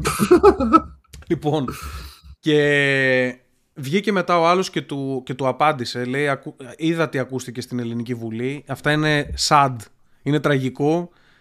Ε, θα έλεγα τον κύριο Κουτσούμπα να κάτσει να διαβάσει λίγο παραπάνω ιστορία και κάτι τέτοια τέλος πάντων. Και ουσιαστικά το point είναι, και δεν τα ήξερα κιόλας αυτά. Δηλαδή, όχι ότι είναι άγνωστα πράγματα, απλά τόσο αναλυτικά δεν τα ήξερα. Οπότε να πούμε ότι άλλο ένα Streisand effect. Ευχαριστούμε τον Κουτσούμπα που το έκανε τόσο ηλίθιο αυτό το θέμα και μάθαμε περισσότερα πράγματα. Ε, άκου τι γινότανε. Πρώτα απ' όλα, λένε τα έγγραφα ότι από το στρατό ο οποίος πολεμούσε τότε στην Εφήλιο με την πλευρά των κομμουνιστών, το 90% ήταν αναγκασμένοι. Δηλαδή δεν πήγαν εκεί, πήραν το τουφέκι τους επειδή πιστεύουν στον αγώνα. Τους αναγκάσανε με, με απειλή. Ήταν, ξέρεις, σαν επιστράτευση κάπως. Δηλαδή απα, απαγάγανε παιδιά τις οικογένειές τους και τους βάζανε ένα όπλο στο χέρι και πολέμα, σκοτώσ, να σκοτωθείς με τον δημοκρατικό στρατό. Λοιπόν, και επίσης υπάρχουν έγγραφα ότι τελικά τους χρηματοδοτούσε η Σοβιετική Ένωση για όλο αυτό. Τους έστελνε όπλα η Σοβιετική Ένωση Και τα όπλα που τους έστελνε ήταν όπλα των Ναζί, by the way. Ε, δηλαδή, επειδή είχε τελειώσει ο πόλεμος και είχ, είχ, είχαν αρκετή συμπλοκή με τους Ναζί η Σοβιετική Ένωση, είχαν πάρα πολλά όπλα και τα στείλανε κάτω στους, ε, στους κομμουνιστές με το σκεπτικό ότι για να μην καταλάβουν ότι είναι σοβιετικά τα όπλα τους, για να μην τους συνδέσουν τους σοβιετικούς Ναι. με την ε, τέτοια, γιατί ξέρεις είναι προδοσία να θες να, να κάνεις κάτι για ένα άλλ- άλλο κράτος. Άλλο να το κάνεις για τον αγώνα, το, Ναι. για την πολιτικό, και άλλο το, να είναι κατευθυνόμενο Ισχύει. από άλλο κράτος. Είναι προδοσία. Ισχύει. Λοιπόν, και βγήκανε πράγματα, έδειχναν ότι ας πούμε η Ήπειρος ήταν να προσαρτηθεί στην ε, Αλβανία. Μιλάμε τώρα για κομμουνιστικά καθεστώτα πάνω, εντάξει. Η, η από εδώ η Μακεδονία έπρεπε να, ε, ήταν να πάει στη Ιουγκοσλαβία, το υπόλοιπο όλο να πάει στη Βουλγαρία. Δηλαδή ε, δε- θα υπήρχε μισή Ελλάδα, άμα κέρδιζαν, γιατί όλα τα υπόλοιπα θα έμπαιναν στη Σοβιετική Ένωση. Την τότε, ξέρω εγώ, ό- ό,τι υπήρχε τέλος πάντων Ναι. κομμουνιστικό. Και είναι βαθιά προδοτικό όλο αυτό. Δηλαδή, όλο το κόνσεπτ του εμφυλίου είναι ανάλογα πώς το βλέπει ο καθένας. Κατάλαβες; Δηλαδή, άμα είσαι δεξιός, λες θέλανε να μας βάλουν στη Σοβιετική Ένωση. Άμα είσαι αριστερός, λες ότι οι άλλοι ήταν φασίστες και εμείς θέλαμε πιο δημοκρατική Ελλάδα. Κάτι, κάτι τέτοιο. Στην πραγματικότητα δείχνει, ρε παιδί μου, ότι τελικά έχουν δίκιο. Ότι ήταν συμμοριτοπόλεμο και ότι καλά κάνανε ο εθνικός στρατός και τους γάμισε. Κάπως έτσι. Και Παπαρατσέγκο. Αυτό είναι που ακούστηκε αυτή τη στιγμή. Παπαρατσέγκο. Και μπράβο στον Κουτσούμπα που μας έκανε όλους να το. Δηλαδή έγινε hashtag στο Twitter και είμαι σίγουρος ότι από, ας πούμε, άμα ήταν να το δούνε χι άτομα, τώρα το είδανε 40 φορές περισσότερα άτομα. Ναι, το έκανε. Ε, εγώ αυτό για το, Ρατ- Ρα- για το Ραντσέκο δεν το ήξερα καθόλου ότι βγήκε. Και που και που παρακολουθώ, ρε παιδί μου, τι γίνεται με τα πολιτικά και όλα αυτά. Δεν είχα ιδέα ότι βγήκε αυτή, αυτό το πόρισμα, ας πούμε. Ευτυχώς βγήκε ο Κουτσούμπας και μας το έκανε πιο τέτοιο. Αυτή είναι η μία. Δεν ξέρω τι έχετε Ε, να πείτε για αυτά. Και Φίνα, Εντάξει, πάλι, πάλι καλά που κάνουν και backfire οι κομμουνιστές. ε, πάντα θα κάνουν αφού δεν έχουν, δεν έχουν κάπου να στηριχτούν. Κολοφασίστες. Για πες, Κιφίνα, πώς φαίνεται όλο αυτό; Δεν ξέρω, irrelevant. Irrelevant. Δεν ξέρω irrelevant ότι θα μας βάζανε, θα μας βάζανε σε άλλη χώρα, ρε μαλάκα. Θα μας, για- θα γινόμασταν Έβλεπε δο- 12 Δεν ξέρω, ένορμους μαλάκα, τώρα. εγώ είμαι στην Αθήνα. Εγώ ακόμα Ελλάδα θα ήμουν. Εσύ όντως, εσένα, εσένα δεν σας αγγίζει τίποτα, μαλάκα. Δεν τον δεν απασχολεί είναι αυτό πια. το θέμα. Πιστε... Δεν μου λες, Irrelevant. α, Κιφίνα, πιστεύεις ότι οι Βορειοελλαδίτες είναι λιγότερο Έλληνες από σένα; Όχι, ρε. Δεν, δεν- δεν λέει τίποτα. Όχι, ρε. Από ακόμα, μέσα και λέει, Θεσσαλο... ακόμα και Θεσσαλονίκη που Μπουγάτσες. έχουν... Καλά, και εγώ δεν είμαι από την Αθήνα, ρε μαλάκα, εντάξει. Εντάξει, είσαι πιο, εσύ είσαι το πιο, λάθος. τέτοιο, πιο, πιο Έλληνας. Είσαι από την πρώτη πρωτεύουσα. Ισχύει. Ισχύει, ναι. Ε, η Θεσσαλονίκη που έχουν γίνει content creators, πιστεύεις ότι ανήκουν στην Ελλάδα Έχει ανέβει ακόμα; πολύ Θεσσαλονίκη τώρα. Έχει ανέβει πολύ. Μαλάκα, και η δολοφονία βγαίνουν καινούργια πράγματα. Τελικά, τελικά δεν ήταν δρεπάνι αυτό που τον σκότωσαν. Το παιδί. Ε, Με ήταν μαχαίρι, τι ήταν; μαχαίρι ξαγγυλωτό λίγο. Το, εκείνο το μαχαίρι που έχει στο counter, ε. Στο counter Καλά, το strike. τρεπάνι ναι. πώς το, πώς το βγάλανε, ρε μαλάκα; Πολύ άρρωστο. Ποιος το βγάλε ότι ήταν τρεπάνι. Ενώ δεν Ε, ήταν; κα, Κάποιος θα Από ακούστηκε τις τώρα. πληγιέ και καλά. Δεν ξέρω. Δεν ξέρω πώς Εν το τω σκέφτηκαν. μεταξύ. Εγώ είδα ένα βίντεο εκείνη τη στιγμή μετά το, θα- μετά το φόνο. Εκεί που είναι από τον μπαλκόνι και τρέχουν απλά. Ναι, ναι, που βγαίνουν και πάνω στο αυτοκίνητο μετά πάλι. Πολλοί Ε, κόσμος ήταν, ήταν αρκετοί μαλάκα, τρία αυτοκίνητα ήταν. Ναι, ήταν αρκετοί. Ε, Πάντως, εγώ διαφωνώ με το ότι προσπαθούν να το δώσουν μόνο οπαδική χρειά το θέμα. Και Για πες. είναι το λάθος. Ε, κοίτα λίγο. Όντως τα κίνητρα ήταν οπαδικά. Βασικά η πρόφαση, ας το πούμε, ήταν οπαδική, αλλά οι συγκεκριμένοι που το κάναν αυτό, ε, για μένα απλά θέλουν να σκ- βρήκα μια δικαιολογία για να σκοτώσουν Εννοείται, κάποιον. εννοείται αυτό. Ε, ε, αυτό. Ε, Αυτό έλεγα και εγώ χθες στο stream, ότι είναι λίγο. Είναι το, τρόπος να έκφρασης, είναι διάβλος της βίας σου το να διαλέξεις Ήταν μια χα- ομάδα. Είναι κάποιες χαμένες ψυχές οι οποίες δεν θα γίνονταν τίποτα στην κοινωνία, βρήκαν αποκούμπι τις ομάδες και μέσα από αυτή τη Ναι. δικαιολογία πάμε να δίνουμε τον αντίπαλο, σκοτώνουν. Στην πραγματικότητα είναι ψυχοπαθείς που δεν μπορούν να ζήσουν στην κοινωνία μας. Καλός ή κακός είναι άρρωστοι. Φύγε. Δεν, δεν κάνεις, δεν μπορείς να είσαι ανάμεσά μας. Ε, υπάρχει ένας Πρέπει να όρος, σκοτώσεις. υπάρχει ένας όρος που μου αρέσει πάρα πολύ για όλους αυτούς τους ανθρώπους. Το χρησιμοποιούν πολύ στην Αμερική ε, deviants. Είναι τα άτομα τα οποία έχουν παρεκκλίνουσα συμπεριφορά κοινωνική. Είναι άτομα τα οποία δεν είναι, δεν είναι για να τα έχεις μες στην κοινωνία. Δεν, δεν μπορείς να είναι συμπάρχεις.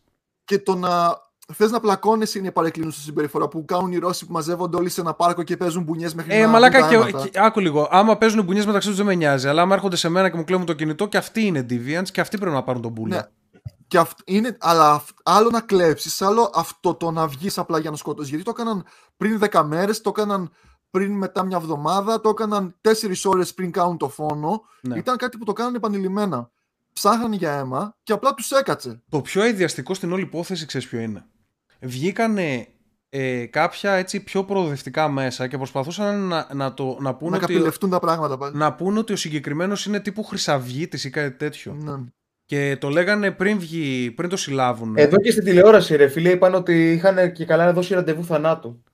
Τι ραντεβού Ναι, θανάτου με προσπαθούσαν το το κα- φοιτητή, ρε Έτσι μαλάκα. είπανε, ρε φίλε, στην τηλεόραση. Που διάβαζε. Αυτό είναι το κακό. έστειλα κιόλας, Το- το λέγε. Το κάνουν το θέμα οπαδικό. Μα δεν είναι ούτε ένα. Όχι, είναι οπαδικό σαν πρόφαση, αλλά δεν είναι η αιτία. η Εμένα δεν με κανονική. πειράζει να το κάνω οπαδικό, που και αυτό είναι λίγο cringe. Ε, η αιτία όντως είναι αυτό που λες Μάρια, είναι το άτομο. Δεν μπορούμε, Μιλά- δεν μιλάμε μπορούμε να καθόμαστε για να λέμε. παλαβό. Δεν μπορούμε να λέμε Α, ο Σαββίδη, ξέρω εγώ, επειδή έχει τρελούς. Όχι, Δεν φταίει ούτε Υπάρχουν λίγο ο τρελοί. Σαββίδης. Υπάρχουν τρελοί απλά. Ούτε λίγο.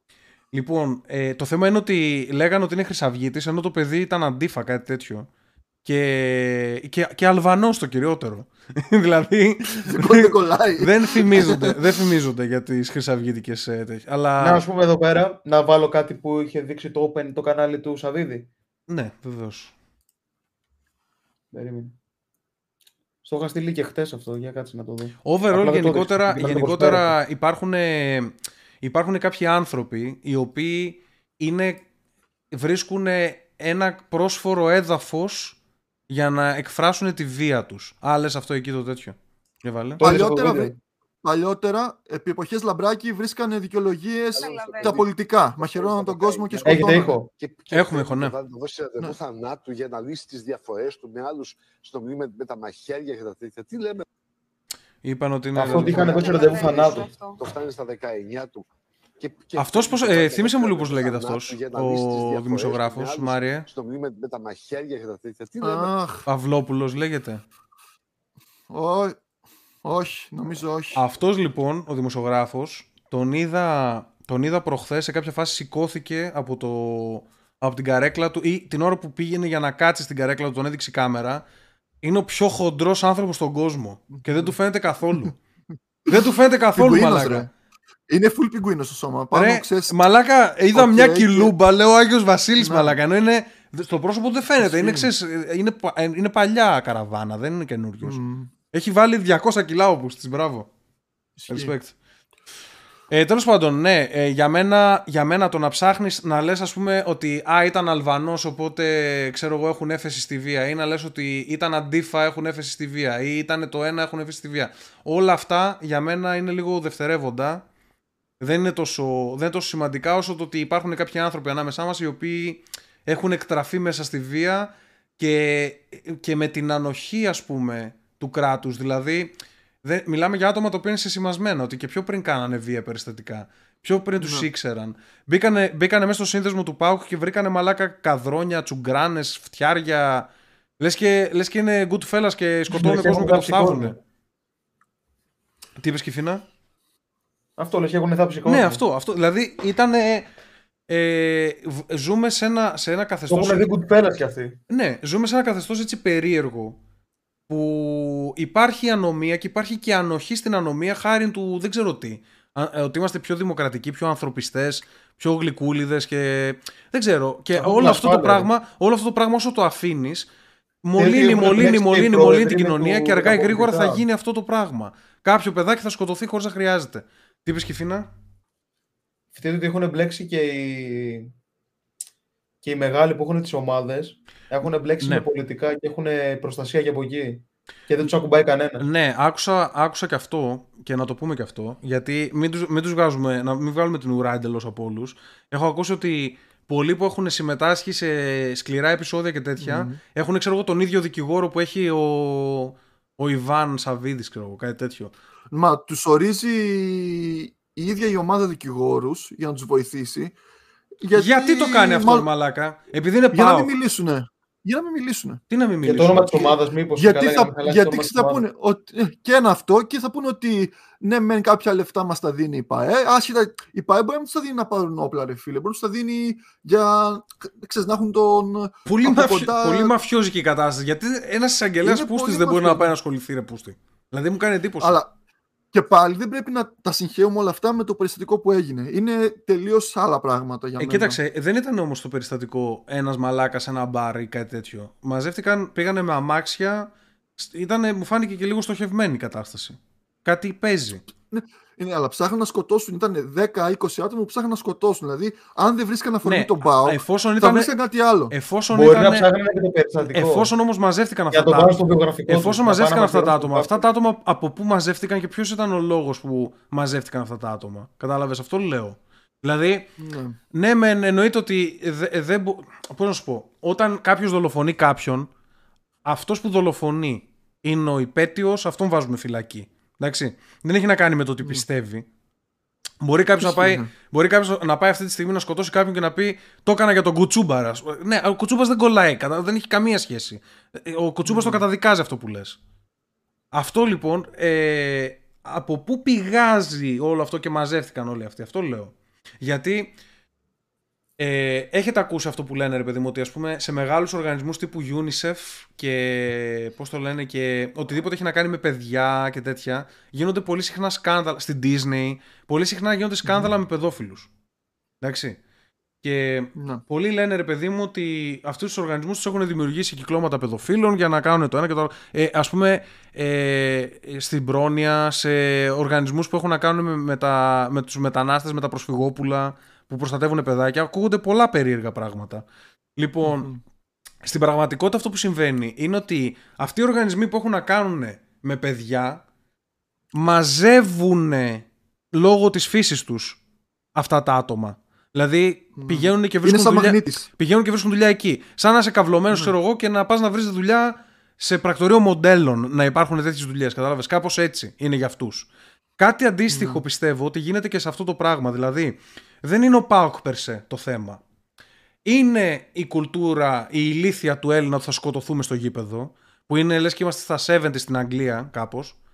Είναι αυτή η ηλίθεια του Έλληνα, αλλά νομίζω ότι απλά τραβάει αυτούς τους ανθρώπους η- ο χώρος, και όχι μόνο αυτός ο χώρος, και άλλοι χώροι, και ο πολιτικός χώρος. Επί, ας πούμε. ναι, επειδή υπάρχει ανομία και ελευθερία στο γήπεδο. Ναι. Γι αυτό.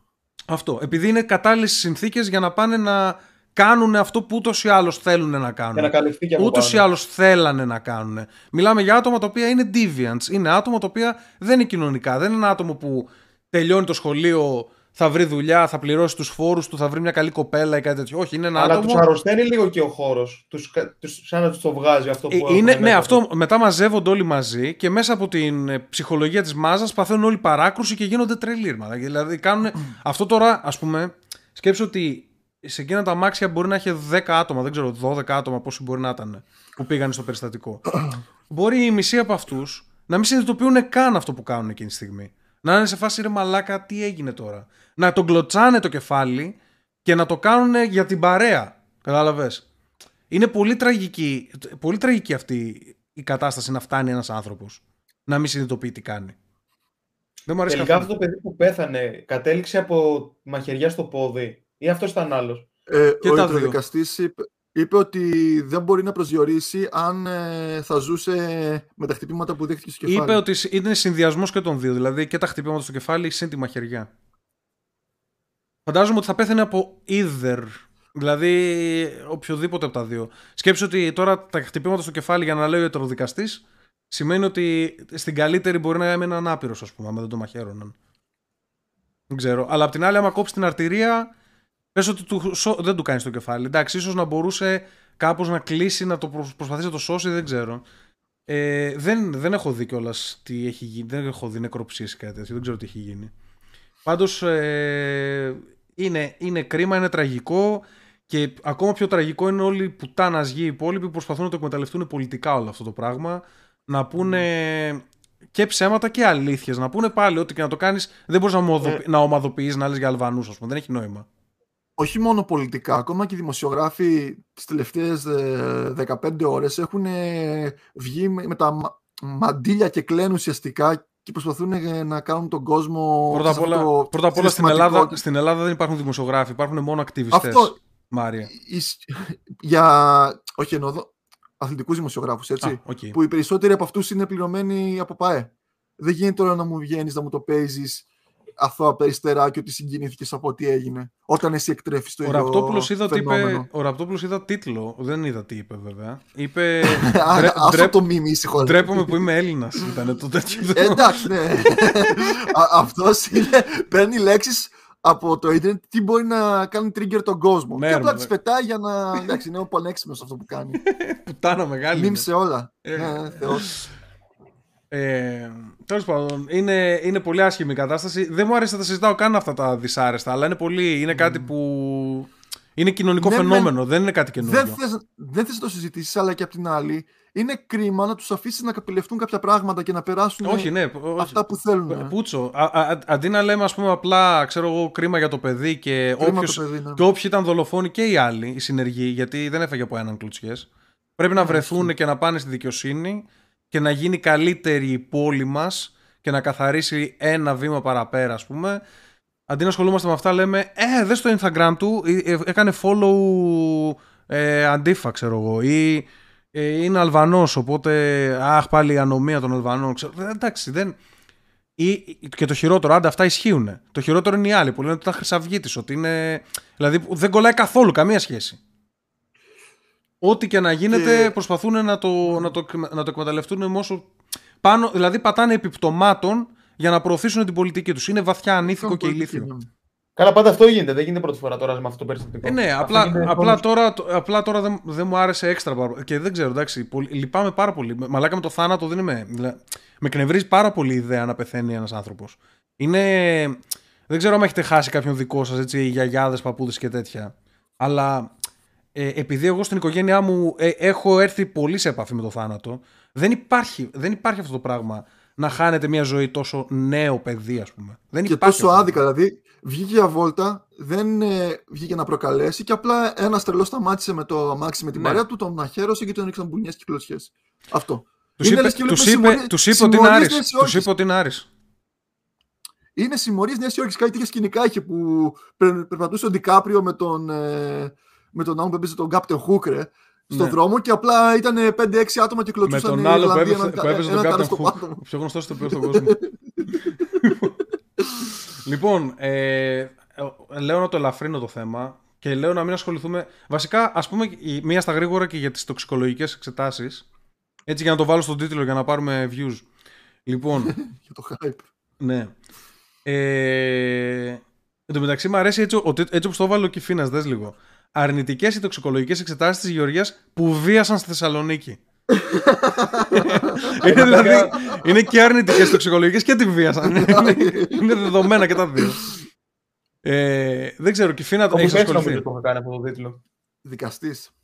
Κιφίνα, πώς σου φαίνεται Ε, η φάση; Ρε, άμα θυμηθείς, είναι τα έγραφα τότε ένα λεπτό πριν ανοίξουμε την τρίτη. Το Ναι, ρε, μισάωρο. ναι, δεν, Τα λέω, έγραφα Ε, δεν, στο ναι, δεν δευτερόλεπτο. το λέω Κοίτα τώρα, αντικειμενικά. Βασικά τώρα η υπόθεση έχει φτάσει σε ένα σημείο που είναι λίγο παράξενο. Γιατί από τη μία λέει ότι ναι, μεν βγήκαν αρνητικές τοξικολογικέ, απ' την άλλη λέει ότι τις έκανε πολύ αργά γιατί δεν προμήθευσε.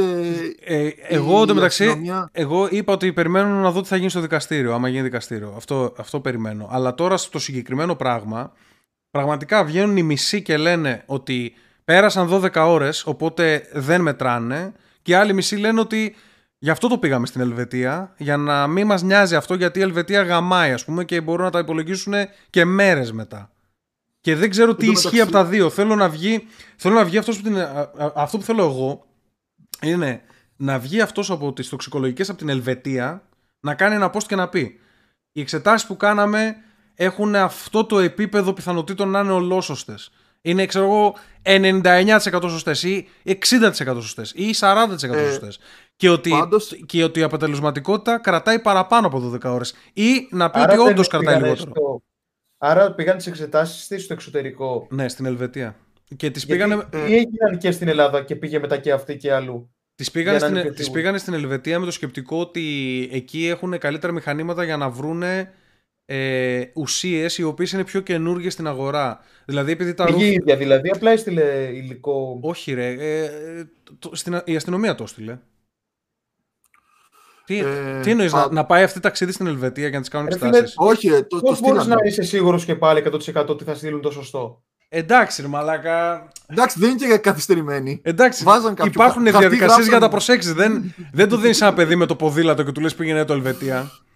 Υπάρχουν διαδικασίες. Ε, μαλάκα, όμως, Άκου λίγο. Δεν πιστεύεις ότι αυτοί έχουν τη δύναμη οι συγκεκριμένοι άνθρωποι να το καλύψουν 100% όλο αυτό το σκηνικό; Πιστεύω. Μπορεί, μπορεί ας πούμε, να είναι Και να τα ούρα. στείλουν, ας πούμε, random μιας μεθυσμένης γυναίκας. Ναι, μπορεί να είναι τα ούρα ξέρω εγώ, της Γεωργίας και να τα πήραν και να τα αντικαταστήσανε. Άμα είναι τόσο μαφιόζοι, τόσο ξέρω εγώ, κίνημα μαστροπών, πώς τους λένε. Δεν, δεν ξέρω. ε, Αλλά υποτίθεται, τώρα- υποτίθεται ότι αυτά γίνονται μέσα από την αστυνομία προσεγμένα. Τώρα, ανάλογα πόσο Αν εμπιστεύεσαι έχεις τι όμως χρήμα, δεν τα ελέγχεις αυτά, να ξέρεις. Ναι, Ε, ανάλογα πόσο εμπιστεύεσαι τι διαδικασίες. Για πες, Μάρια. Πάντως στην περιοχή, στην περιοχή μας, επειδή είχε κρούσματα το καλοκαίρι με το χάπι του βιασμού. Ε, Κρούσματα. Ναι, δεν έπεσαν από τον ουρανό, κάποιος τα βάζει. Έτσι δεν είναι κρούσματα. Ναι, ναι, όχι, εννοώ ότι υπήρχε κύκλωμα μάλλον εδώ πέρα που Ναι. έσπροχνε. Ε, τα άτομα τα οποία είχαν πέσει θύματα, ξέρεις, όχι κάτι σοβαρό, απλά το, κατάλαβαν ότι πήραν το χάπι αφού πήγαν στο νοσοκομείο βέβαια. Ε, νιώθανε πολλές ώρες χάλια, δηλαδή για κανένα 7-8 ώρες ήταν χάλια να ξερνάνε στη τέτοια φάση. Μμ. Και αυτό μου κάνει να υποθέτω στο μυαλό μου. Δηλαδή, αν ένα χάπι, αν είναι τόσο δυνατό, ένα φάρμακο, μια ουσία, αν είναι τόσο δυνατή, που 8 ώρες έχει χάλια, μέσα σε 12 ώρες φεύγει από τον οργανισμό σου και καθαρίζεις. Ε, υπάρχουν πολλά, δεν είναι ένα. Αυτά τώρα, ας πούμε, που έχεις εσύ, Ναι, εδώ- εντάξει, αυτά τι- που έχεις εσύ εδώ μπορεί να είναι, ξέρω εγώ, από έναν προμηθευτή. Γι' αυτό κιόλας πήγανε στην Ελβετία. Γιατί η Ελβετία έχουν ε, τα στοιχεία και από τα καινούργια χάπια που κυκλο- κυκλοφορούν στην αγορά. Ενώ, ας πούμε, στο Αριστοτέλειο δεν έχουν. Θα, θα, θα βρίσκανε τα παλιά τέτοια, τα παλιά ρούφι, ας πούμε. Ε, τώρα Δεν θα που τα είπαμε και ανοιχνεύανε. ούρα, Σήμερα τυχαία έπιασα έναν Έλληνα YouTuber. Είναι πολύ θεούλης. Κάνει πολύ απλή δουλειά και δίνει facts ιστορικά. Πώς Δεν λέγεται. θυμάμαι το όνομά του. Δεν θυμάμαι, θα το ψάξω να το βρω μετά. Άμα είναι, θα το Ε, μαλάκα, βάλουμε κάνει ένα στο σαν το Discord. άλλο το παιδί, άμα σ' αρέσει. Ε, Θα, θα το πω στο επόμενο, δεν θυμάμαι τώρα. Γιατί το είδα πολύ βιαστικά. Αλλά από το πρώτο fact που είδα πέθανα στο γέλιο. Σαν πρώτο fact είχε ότι οι Ρωμαίοι για να πληρούν τα δόντια τους, Οχ. βάζαν μετά, ξέρεις, καθαρίζονταν και βάζαν μετά, πώς βάζουμε εμείς το, το Listerine. Αυτοί πήραν τα βραδινά του σούρα. Πώς καταλήξαμε πάλι σε αυτό το πράγμα γάμο το αυτό το podcast, ρε μαλάκα; Πώς καταλήξαμε να πίνουμε ούρα; να το ελαφρύνουμε λίγο, ρε. και επειδή είπες σούρα, γι' αυτό ε, το θυμήθηκα. Και το αιτιολογούσε κιόλας γιατί είχε αμμωνία και καθάριζε το στόμα τους από τις βρωμιές. Οκ, Πώς τέλεια. φάνηκε σαν, σαν fact; Ευχαριστούμε Βάλω πάρα, στον τίτλο. Οι ευχαριστούμε πάρα Ρωμαίοι πολύ. πήραν και καθρουλιά. Όχ, μα, ε, λοιπόν, άμα θέλετε να το ελαφρύνουμε, μπορώ Το να το Gladiator ελαφρύνω. δεν το έδειξε όμως αυτό, το σκιπάρανε. Λοιπόν, θα σας το ελαφρύνω. Ε, αυτό είναι ένα post το οποίο ανέβηκε πρόσφατα στο Reddit. Δεν ξέρω αν είναι αληθινό. Το ανέβασε ένας χρήστης που ζητάει τη βοήθεια του κοινού, εντάξει. Λέει, η γυναίκα μου πεθαίνει και μου ζήτησε αν θα ήταν ok με μένα για μία τελευταία φορά να γαμηθεί με τον πρώην της. Η γυναίκα του. Κάτσε, είναι αληθινό story όμως. Δεν μπορούμε να το ξέρουμε. Το ανέβασε κάποιος το ανέβασε κάποιος με το, με το όνομα True of My Chest λέγεται στο Reddit και ρωτάει ρε παιδί μου τι να κάνει. Και έχει από, Ακούγεται κάτω, αρκετά κακόληπτη ιστορία αυτή. έχει από κάτω ένα κατεβατό και γράφει ας πούμε λέει ρε παιδί μου ότι ε, έχει terminal disease τέλος πάντων και της έχουν πει ότι θα ζήσει περίπου το πολύ 9 μήνες από τώρα. Λέει είμαι κατεστραμμένος ψυχολογικά είμαστε μαζί την τελευταία δεκαετία και λέει δεν θυμάμαι τη ζωή μου χωρίς αυτήν. Ξέρεις, αγαπη- την αγαπάει πάρα πολύ και του έκανε την πρόταση αυτή και λέει ότι ε, σοκαρίστηκε αυτός Ε, είπε ότι με αυτόν, ότι η γυναίκα του του είπε ότι με αυτόν ένιωσε πιο πολύ ότι έκανε κλικ σεξουαλικά οπότε θέλει να ξανακάνει άλλη μια φορά πριν πεθάνει και άμα θα ήταν ok με αυτό ε, Έχει και- την παρατάσει και και στο τέλος την λέει αφήνει σε 9 μήνε με τον πρώην. και, και στο τέλος λέει, ξέρω εγώ τι, τι να κάνω, ποια είναι η γνώμη σας και τα λοιπά και τα λοιπά. Είναι ωραίο ηθικό δίλημα. Για πείτε μου τι θα κάνατε εσείς, Κυφίνα. Τι θα κάνεις εσύ; Αρχικά θα είχα ξενερώσει, Ναι. γιατί θα. Αυτό ρε φίλε σε ξενερώνει γιατί καταλαβαίνεις ότι εσύ κάνεις κάτι κακά. Κάνεις κάτι άσχημα. Ότι δεν γαμάς καλά. Άμα είναι το- είναι ναι. legit. Ναι, ότι δεν γαμάς καλά, ρε μαλάκα. Οκ. Αυτό και μόνο πρέπει να σε ξενερώσει. Ωραία, ξενερώνεις με αυτό. Μετά τι κάνεις όμως για τη γυναίκα σου, η οποία πεθαίνει; 10 χρόνια. Πεθαίνει Ε, σε τι 9, πεθαίνει σε 9 ξέρω. μήνες. Όχι, 10 χρόνια είσαι μαζί της, έλεγε αυτός. Είστε 10 χρόνια μαζί, ναι. Την αγαπάει, ρε μαλά, την αγαπάει το παιδί. Αυτό λέει. Ναι, αλλά το, Δεν ξέρω. το μυαλό Δεν της μπορώ ήταν να- καθόλου 10 Δεν χρόνια. μπορώ να ταυτιστώ γιατί δεν, μπο- δεν είμαι σε αυτή τη θέση. Δεν έχω έρθει σε αυτή τη θέση. τόσο πολύ καιρό και τόσο στενά. Τι φαντάζεσαι ότι θα κάνεις; Ότι θα την παρατούσε. Θα την παρατήσεις, ε. Μάρια, εσύ τι θα κάνεις; Λοιπόν, θα το έπαιζα λίγο πιο. Tricky. Ξέρεις τι, βασικά τώρα σκέφτηκα κάτι άλλο. Ότι αυτή μπορεί να το είπε αυτό και καλά για να τον κάνει να απομακρυνθεί από αυτήν. Και μετά τι, να γίνει καλά. Ναι, όχι, για να, γι- για να μείνει μόνη της να μην ταλαιπωρείται κι άλλο για 9 μήνες. Κατάλαβες. Α, Πολύ βλακεία είναι αυτό όμως. Θες- Άμα το έκανε, δεν, δεν νομίζω. Αλλά δεν ταινία ξέρω, μπορεί. Disney πάλι. Για πες Μάριε. Θα το έκανα λίγο πιο tricky. Οχ.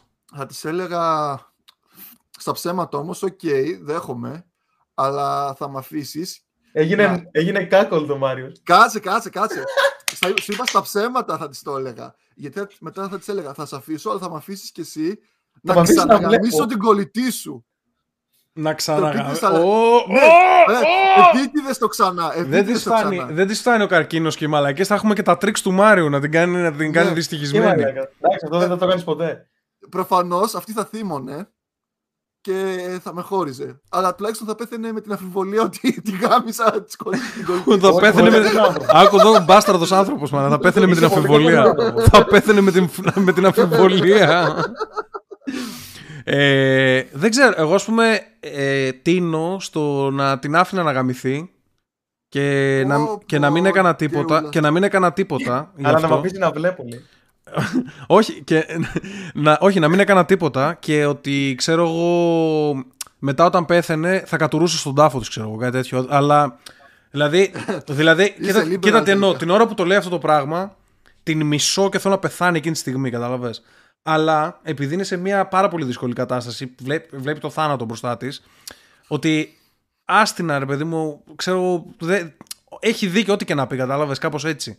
Και ότι ανθρωπιστικά και μόνο δεν θα το κάνω θέμα αλλά όταν πεθάνει ας πούμε θα, θα πάω στην κηδεία μεθυσμένος με, με μουνάρα κατάλαβες; Θα φτύσω στη μάπα τον πατέρα της ε, σε τέτοια φάση Τι είναι ο πατέρας είναι. δεν με νοιάζει ρε μαλακά, Δεν κάποιος έχει- πρέπει να την δεν πληρώσει. έχει την ίδια. Αυτή, αυτή, αυτή την αφήσαμε επειδή έχει τα ελαφρυντικά. Εντάξει, έχει terminal disease. Πεθαίνει η κοπέλα. Λοιπόν, όχι. Χύσε στο στόμα τον πατέρα της έτσι για να... Σταμάτα ρε μαλάκα.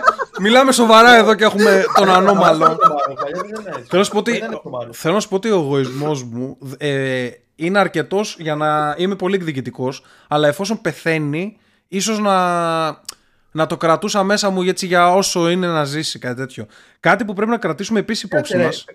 Περίμενε λίγο, δηλαδή θα την άφηνες να πάει. Ναι, ρε, μα χέστηκα, ρε, μαλάκα, να και πάει να μετά θα, γαμηθεί. τη ξανα- και μετά θα, θα τη φύλαγες την επόμενη μέρα, ξέρω εγώ. Δε- δεν ξέρω αν θα τη φύλαγα, αλλά θα τη, φρόντι- θα τη φρόντιζα, δεν ξέρω τι θα έκανα. Θα, Άρα θα, δεν ε, θα ξαναπηγαίνω ρε μαλάκα, μεταξύ θα μας. τη, στήριζα, θα τη στήριζα μέχρι να πεθάνει αυτό.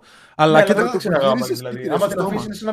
θα την να ξα... Μπορεί να την ξαναγάμεις. ξαναγάμα, άμα είχα κάβλες. Δεν, δεν είναι αυτό το θέμα τώρα. Το θέμα είναι ότι ούτως ή άλλως από τη στιγμή που μου το είπε, σημαίνει κάτι. Άρα είναι σαν να κάνεις sloppy seconds. Sloppy se- Τι sloppy seconds, μα- ο άλλος κάνει sloppy seconds. Όχι, ρε. Λοιπόν, κάτσε, κάτσε. κάτσε. Πρώτα απ' όλα από τη στιγμή που μου το είπε είναι ήδη σαν να με κεράτωσε. Δηλαδή, ήδη, έχει τε- ήδη ε, έχει τελειώσει το θέμα για μένα. Εφόσον το, Και σε συζήτη... αυτό Είναι- Εφόσον το συζήτησε. Αυτό δεν είναι κάτι που γίνεται, διότι μετά από 10 χρόνια δεν γίνεται να σκέφτεσαι το πρώην σου και να τον θυμάσαι. και Αυτό άμα ήθελα το να έκανε- πω. Εγώ πιστεύω ότι, Άρα εγώ το πιστεύω, λίγο, αλλά εγώ πιστεύω ότι καλό- έχουν επαφή εδώ και χρόνια. Μιλάνε ή και χειρότερα εδώ και χρόνια για να τον αναφέρει. Δεν μπορεί Ναι, άρα έτσι το μπορεί να το ξεκάθαρο. κανονίσει αυτό και χωρίς να το, να, να το ζητήσει σαν χάρη. Ε, ήθελε την άδειά μου για να φύγω από το νοσοκομείο, κάτι τέτοιο. για να μην το μάθεις από τρίτο. Ε, βασικά, ναι, άμα το σκέφτεται και 10 χρόνια χωρίς να μιλάνε, πάλι είναι σαν να απατάει. Οπότε, Δεν ξέρω. Ε, ε, νιώθω ότι έχει τελειώσει το πράγμα, οπότε εφόσον έχει τελειώσει δεν με νοιάζει πλέον. Οπότε εφόσον δεν με νοιάζει, απλά κάνω ξέρω εγώ, το καλό, το ηθικό πράγμα ότι τη στηρίζω στις τελευταί, στους τελευταίους μήνες. Αλλά μετά, που, μετά, δε- μετά πούτσο πραγματικά. Σου λέω ε, θα κάνω αυτά που έκανε ο Κιφίνας στους τάφους. Στα νοικοταφεία. ε, Ε, εντάξει, αυτό δεν είναι κάτι κακό. ε, ναι, ρε, αλλά προφανώς. Μάλλον, ε, μάλλον έχει, έχεις Γιατί, ρε, λόγο που το δηλαδή, έκανες. πειράζει κανέναν αυτό. Ε, γι' αυτό το λέω κι εγώ. Ισχύει, Ότι ναι. θα το έκανα επειδή είναι victimless crime, ρε παιδί μου. Μαλάκα εντωμεταξύ και Φίνα, έτσι όπως έχεις από πίσω το δωμάτιο του Μίσκιφ, ε, κάνε λίγο έτσι την καρέκλα σου. Φαίνεται, η πόρτα φαίνεται σαν να βγαίνει, σαν να είναι ένα άτομο και να μας κοιτάει αυτή τη στιγμή. Το βλέπεις; Είναι Ναι. η αλήνητη, ξέρω εγώ. Βλέπει, από- είναι πολύ τρομακτικό, Ρου, μαλάκα. ρου, τουαλέτα. Ρου, Είναι τρομακτικό μαλάκα. Κοίτα εδώ πώ είναι. X-Files. Φοβάμαι. Ε, Αυτό το screenshot το βρήκα. Εγώ φοβάμαι πάντως με αυτό, να ξέρεις. Εν τω μεταξύ βγαίνουν αυτές οι βίδες από την καρέκλα μου, ρε φίλε, και βγαίνουν συνέχεια. Πρέπει να τις φίξω με, κάποιο, με κάποια τανάλια. Τι θα πει βγαίνουν συνέχεια; Δεν τις φύγεις κάθε Τις φορά. σπιγκώ με το χέρι, αλλά μάλλον. Α, δεν τις τις κάνεις με το φύγω, χέρι. δεν έχω Άρα, τη δύναμη για να άρα δεν χτίσω βγαίνουν τέρμα. συνέχεια, απλά δεν τις έχεις βάλει ποτέ. Όχι, ρε, τις έχω ξαναστύψει μέσα. Είσαι παπαρατσέγκο κι εσύ. ε, θέλετε, να- θέλετε να σας κάνω κανένα δυο follow-up για τα, από προηγούμενες εκπομπές; Έχω follow-up για τους trans κολυβητές. Θυμάστε τους Τι έγινε; δύο, τους δύο trans κολυβητές οι οποίοι πρώτα νίκησε ο ένας και μετά ένας άλλος trans πήγε και τον νίκησε. Από τα δύο ξανανίκησε, πανεπιστήμια. Λοιπόν, βγήκε είδηση ότι ήταν συνεννοημένοι μεταξύ τους και το στήσανε το μάτς. δηλαδή, ξέρω εγώ, βρέθηκαν δεν ξέρω, εκεί που βρίσκονται οι κρυφά οι άντρες, I guess, και συζήτησαν στο καφενείο, στο, προ, στο προποτζίδικο. και, και, το, και το στήσανε. Και το στήσανε. Και τελικά γι' αυτό κέρδισε ο άλλος από το Yale ή από, από που ήταν, δεν θυμάμαι το πανεπιστήμιο. Και έχει γίνει πολύ θέμα. Εγώ νόμιζα έτσι όπως το, το, όπως το είπες, έτσι όπως το ξεκίνησες, νόμιζα ότι θα κανονίσει και κανένα αγώνα σε ring μέσα. Ω- που είναι στη όχι, μόδα. όλα, δεν είναι όλα εκεί. Δεν είναι όλα έτσι. και. Γυμνή με τις πούτσες έξω. Ναι, ε, καλά, το μόνο σίγουρο. Αρχαιοελληνικό Ο στυλ. Αρχαιοελληνικό στυλ με λάδι και πουτσα έξω. Και το, τελικά βγήκε αυτό το σκάνδαλο ότι το έχουν στήσει. Δηλαδή, όχι μόνο πάνε εκεί και γαμάνε τις κοπέλες με 30 δευτερόλεπτα διαφορά. Ε, ε, μεταφορικά τις Να βγάζουν και τον νικητή. Ναι, Στείλουν και, τον νικητή. διαλέγουν και τέτοιο. Δηλαδή, εντάξει, έχουν γίνει μαφία μαλάκα. Οι άντρες πρέπει. Να σημα... Οι τρανς, οι τρανς γυναίκες πρέπει να συμμαζευτούν λίγο. Και βγήκανε κάποιοι τώρα εδώ, άκου τώρα, επειδή είδες και τους 12 ενόρκους Μάριε, να δεις τώρα σκληρό επιχείρημα που δώσανε κάποιοι για το ότι κανονικά δεν υπάρχει θέμα που, που, ε, που παίζουν οι τρανς με τις γυναίκες. Λοιπόν, λένε ότι σκέψου λέει τον Phelps. Ο Phelps έχει από μόνος του ρε παιδί μου κάποια φυσικά πλεονεκτήματα σε σχέση με τους υπόλοιπους αθλητές. Δηλαδή ο Phelps έχει το wingspan του είναι τεράστιο, οι πλάτες του είναι τέτοιες, τα σωματικά του χαρακτηριστικά είναι ανώτερα από τους υπόλοιπους αθλητές, τα πόδια του έχει, είναι double jointed το, ο αστράγαλός του, έχει διπλό, διπλό σύνδεσμο τέλος πάντων και σπάει πιο πολύ. Είναι φτια- Αλήθεια. Ναι, έχει, είναι περίεργος. Είναι, ο Phelps είναι φτιαγμένος για κολύμβηση, ρε παιδί μου. Εντάξει, την πλάτη την έχει φτιάξει με την κολύμβηση όμως. Ναι, αλλά έχει γυμναστική. κάποια χαρακτηριστικά τέλος πάντων και, γιατί όλα χρειάζονται και γονίδια. Δηλαδή δεν μπορεί να, να φτάσεις σε τέτοιο επίπεδο άμα δεν υπάρχουν και γονίδια. Συν το ότι, συν το ότι έχουμε, έχει ειδικούς αστραγάλους για κολύμβηση, δεν ξέρω πώς έγινε αυτό. Ε, και πολλοί λένε ότι εφόσον βάζεις το Phelps ας πούμε, να διαγωνίζεται, που είναι άδικο για τους υπόλοιπους κοινού θνητούς, γιατί μην βάζεις και άντρες στις γυναίκες, ας πούμε. Κατάλαβες, Δηλαδή πάλι πλεονέκτημα δεν έχουν εκεί οι δύο. Τι έχετε να απαντήσετε γι' αυτό; Εντάξει, δεν είναι το ίδιο. Εντάξει. Άμα είναι να βάζουμε και παιδιά. Δεν Α είναι το βάζουμε και ίδιο, ρε τα μαλάκα. εντάξει. 12χρονα. Τα 12 χρόνια θα Αρχικά- χάσουμε. Θα χάσουμε. Αρχικά δεν είναι άδικο που ο Phelps είναι ένας, ας πούμε, στο είδος του. Δεν είναι άδικο. Αφού έτυχε και έχει γεννηθεί την εποχή κάποιου που ξεχωρίζει, δεν μπορείς να κάνεις κάτι. Άρα γιατί να μην κάνουμε το ίδιο και στις γυναίκες, να βάλουμε το Phelps και στις γυναίκες. Όχι, Ή σε αφού είναι παιδικό άντρας. πρωτάθλημα. Αφού είναι άντρας, πώς θα πάει στις γυναίκες; Okay. Δεν έχετε επιχειρήματα, εγώ αυτό κατάλαβα. Έχουν δίκιο τελικά. Εσύ έχεις.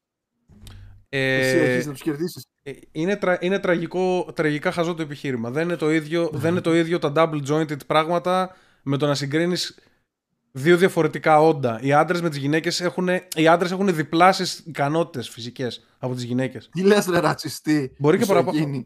Δεν το λέω, υπερβολικά. δεν το λέω υπερβολικά. Μπορώ εγώ να. Άσε, ρε. Άμα βάλω χέρι με δύο κοπέλες, θα τις κερδίσω. Με δύο κοπέλες Και ταυτόχρονα. Και τρεις. Τρεις. Και τρεις. Please. Συμφωνώ. Ε, Και θα κλαίνε κιόλας μετά το χέρι μου, θα λένε. άμα Άμα παίξουμε, βάλω χέρι με μια άμα γυναίκα παίξουμε μπορεί να μονό, χάσω. άμα Πιστεύεις παίξουμε ότι θα πρέπει μονό, να παίξουμε άμα με παίξουμε κάποια μονό γυναίκα. μπάσκετ ή, ή ποδόσφαιρο, 2v1 με έναν στο τέρμα, θα τις κερδίσω επίσης. Αν με βάζεις χέρι, πιστεύω με την Αθηνά από το Survivor μπορεί και να έχανες. Από καμία γυναίκα στον πλανήτη δεν χάνω. Μετά πώς θα ένιωθε. Δεν, άκου- α, α, δεν υπάρχει περίπτωση. Δεν χάνω από καμία γυναίκα σε όλο τον πλανήτη στο χέρι. Ούτε να και αν είναι UFC. Ο- ούτε από το UFC, ούτε την. Σου λέω τώρα, power lifter νούμερο ένα στον κόσμο. Χωρίς πλάκα. 150 κιλά γυναίκα να μου φέρεις με, με steroids, θα την κερδίσω στο χέρι. Λοιπόν, Έχει Patrons. γίνει αυτό, μαλάκες. Έχει γίνει. Ε, θα- λοιπόν, θα σας περίμενε, γαμίσω. περίμενε. Patrons, βαρέστε εδώ πα- τα Patreon όλης της γης για να το δούμε IRL αυτό. Ναι. Lot of με wait Αυτός είναι ο στόχος. Λοιπόν, κάτσε, κάτσε, κάτσε, κάτσε, κάτσε. World's strongest woman. Ε, arm wrestle. Λοιπόν, θα σου δείξω εδώ τώρα μια φωτογραφία Εγώ πιστεύω θα μαλάκα. χάσεις ένα κλάσμα δευτερολέπτο που πιο δυνατή γυναίκα. Όχι, όχι, θα τη γαμίσω, να ξέρεις. Ρε, δεν χρειάζεται καν να ψάξεις κάτι τόσο δύσκολο. Έγινε, Μπορείς ά- απλά άκου να εδώ δεις τώρα, μια άκου εδώ, τηλε- Κιφίνα, έγινε αυτό εδώ. Θα σου δείξω μια φωτογραφία για να καταλάβεις. Στην Είναι- Ελλάδα πιστεύω υπάρχουν πάρα από 100 γυναίκες που σε νικάνε. Ό- Όχι, δεν υπάρχουν, σου λέω, δεν υπάρχουν σε όλο τον πλανήτη, σου λέω, ρε. Λοιπόν, στο, τους στέλνω στο facebook. Στο, στο τρέξιμο η Marion Jones την είχες; Ε, στο τρέξιμο υπάρχουν γυναίκες που λογικά με έχουν. Αλλά, πα- πάλι, το αλλά δέχομαι. ξεστή, πάλι, άμα κάτσω, ας πούμε, και χάσω 10 κιλά και προπονηθώ ένα μήνα, θα τις γαμάω όλες και αυτές. Ε, λοιπόν, ε, Κιφίνα, άνοιξε αυτό που έστειλα στο facebook. Μαλάκα, τι μπρατσάρε έχεις. Αυτό εδώ που βλέπεις είναι η δυνατότερη γυναίκα στον κόσμο, η οποία by the way δεν είναι καν γυναίκα με τόσο στεροειδή που έχει πάρει. Έχει γαμηθεί. Φαίνεται. Έχει γίνει σαν ρινόκερος, δεν είναι καν σαν άντρας. Λοιπόν, Εν τω μεταξύ βλέπεις ότι ζορίζεται και ο άλλος επαγγελματίας απέναντί της. ο άλλος δεν είναι επαγγελματίας. Εκεί θα σου Είναι πήγαινα. επαγγελματίας. Δε- Περίμενε, και θα σε πήγαινα.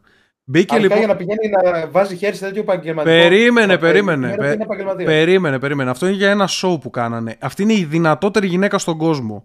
Και την πήγανε σε ένα μπαρ. Σε ένα μπαρ και είχε εκεί μέσα τρεις μαλάκες και έβαλε χεράκι με τρεις μαλάκες και έχασε και από τους τρεις. Εκτός άμα βγήκε ισοπαλία με τον έναν, κάτι τέτοιο.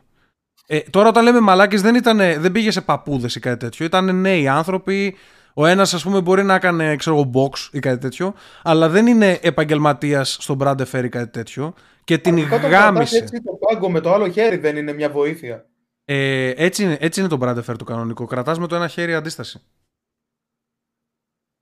Δηλαδή, άμα, άμα Άμα δεις, και με το άλλο χέρι δύναμη. άμα δεις τους κανόνες, τους κανονικούς ε, στο Brand Fair, κρατάνε με το ένα χέρι αντίσταση και με το άλλο κατεβάζουν.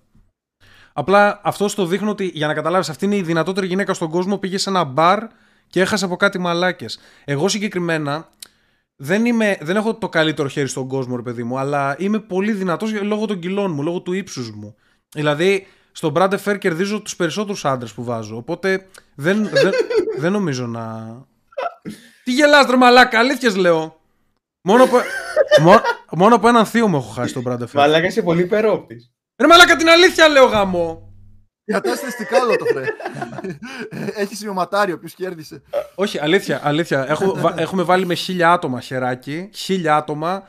Ένας θείος μου, ο οποίος ήταν 50 χρονών, με γάμισε μόνο. Ήδη ψέματα. Και, μα- και μάλιστα, Ήδη στα και χίλια μάλιστα, άτομα, και ήδη μάλιστα ψέματα. αυτός ο θείος μου με κέρδισε με το δεξί χέρι, με το αριστερό τον κέρδισα. Και όλους τους άλλους τους γάμισε. Είμαι αριστερόχειρα, by the way. Με ποιο τον παίζεις; Με το αριστερό. Ωραίος. Ταιριάζουμε σε αυτό. Μπορούμε να το παίζουμε ένα στον άλλον και φίνα χωρίς να ενοχλούμε τα χέρια μας. ε, και, αλλά γράφω με το δεξί. Είμαι αμφίχειρας, I guess, ξέρω εγώ. Εν μέρη. Πώς γίνεται να γράψουμε το δεξιά ενώ είσαι αριστερό χέρι.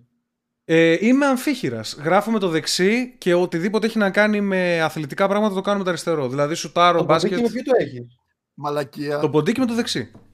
Τι λέτε, ρε; Ναι, ρε. Άρα δεν είσαι legit αριστερόχειρας. Όχι, ε, είμαι αριστερόχειρας Όχι, στα, στα αθλητικά πράγματα. Box, ε, Μαλάκα, μπάσκετ, εγώ Μέχρι και το ποντίκι βόλεϊ. στο αριστερό το έχω. τέννις με, το αριστε- με το αριστερό τη ρακέτα. Ο αδερφός μου, ο παλιομαλάκας, ε, είναι, είναι αριστερόχειρας κι αυτός, σαν εμένα σε κάποια πράγματα. Στο τέννις παίζει αριστερό τη ρακέτα, αλλά όταν κάνει σερβίς την κάνει, το κάνει με το δεξί. Δηλαδή τον, τον έχω δει σηκώνει πάνω, βαράει με το δεξί και κατευθείαν αλλάζει χέρι για να, για να είναι έτοιμος για το τέτοιο. Πρώτη φορά το, ό,τι να είναι. Ό,τι πιο δύσκολο στη Παίζει, γη. ε, ε, με το αριστερό, ας πούμε, παίζει κιθάρα. Έχει ανάποδη κιθάρα, για παράδειγμα. Ναι. Ε, Εμένα το δεξί μου τέρμα στο τρίτο ποντίκι δεν μπορεί να κυλήσει σωστά. Δηλαδή, κάτσε, που- εσύ μαλάκα, περίμενε. Πώς το παίζεις, Δηλαδή, όταν βλέπεις ένα βιντεάκι στο Pornhub, δεν έχεις το ποντίκι Με στο το αριστερό δεξί. όλα τα κάνω. Όλα με το αριστερό. Δηλαδή, είσαι, είσαι, είσαι έτσι, το παίζεις και κάνεις κλικ, το παίζεις, κλικ, το παίζεις. Το δεξί τι κάνει; Μου κάνει τα αρχίδια έτσι από κάτω. Δάχτυλο. Α, Τι, δεν κάνω κλικ, ρε. Βλέ- Βλέπω κάτι σωστό που θέλω να δω και δεν την αλλάζω μετά. Τελείωσε. Τη βλέπεις όλη, δηλαδή άμα κρατάει 40 λεπτά η τσόντα θα τη δεις όλη μέχρι το τέλος. Ε, Μαλάκα, Εντάξει, αν, άμα- άμα ένας θέλω να λόγος, αλλάξω αν το υπάρχει χέρι, ένας αλλάζω. λόγος στον πλανήτη για να χρησιμοποιήσεις το ποντίκι στο δεξί είναι για να αλλάζεις τις τσόντες στα γρήγορα. και κάτσε, δηλαδή ε, εσύ αυτή τη στιγμή το, το pad σου είναι από την αριστερή πλευρά; Ναι. Ωρα, μαλάκα.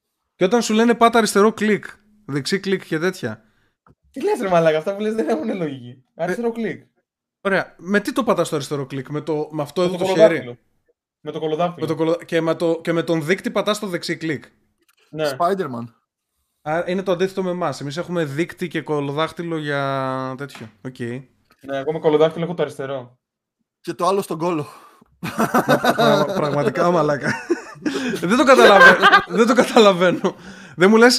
Ε, ήξερα ένα παιδί. Ήξερα ένα παιδί στο δημοτικό που έγραφε με το αριστερό και έγραφε περίεργα. Έγραφε κάπως έτσι. Όχι, όχι, εγώ δεν έκανα κλίση. Οκ. Απλά διάλεγα στυλούς που δεν αφήνουν μουτζούρες. Για να... Αυτός μάλλον το έκανε για να μην λερώνει με το χέρι μετά. Ναι. Α, Εδώ οκ. κάτω με το μελάνι. Οκ. Τι περίεργο. Εγώ απλά έπαιρνα κάτι Τζάμπα, beats τζάμπα που ενοχλείς δεν τον αφήνουν εαυτό σου, ρε μελάνι μαλάκα. από τα Γιατί πόδια. έγινες αριστερόκυρας. Ισχύει, ναι. Δεν ξέρω, έτυχε. Ξέρω κιόλας Και ότι εγώ- στο σχολείο τους ανάγκαζαν να μάθουν με το δεξί. Όσοι ήταν Και αριστεροί. εμένα, αλλά δεν τα ποδόσφαιρο. κατάφεραν. Ήμουνα πολύ, Ρωτούσα- ήμουνα πολύ αναρχικός μαθητής. Καλά, εσύ γάμισε Στην τα έκθεση μαλάκα. που Ακά- έκανα στην Ακάμπ πρώτη στο δημοτικού. σχολείο. Μέχρι τα πέντε μου, ε, όχι και παραπάνω, ήμουνα αριστεροπόδρος και μετά ξαφνικά το κεφάλι μου επέλεξε να σουτάρω με το δεξί.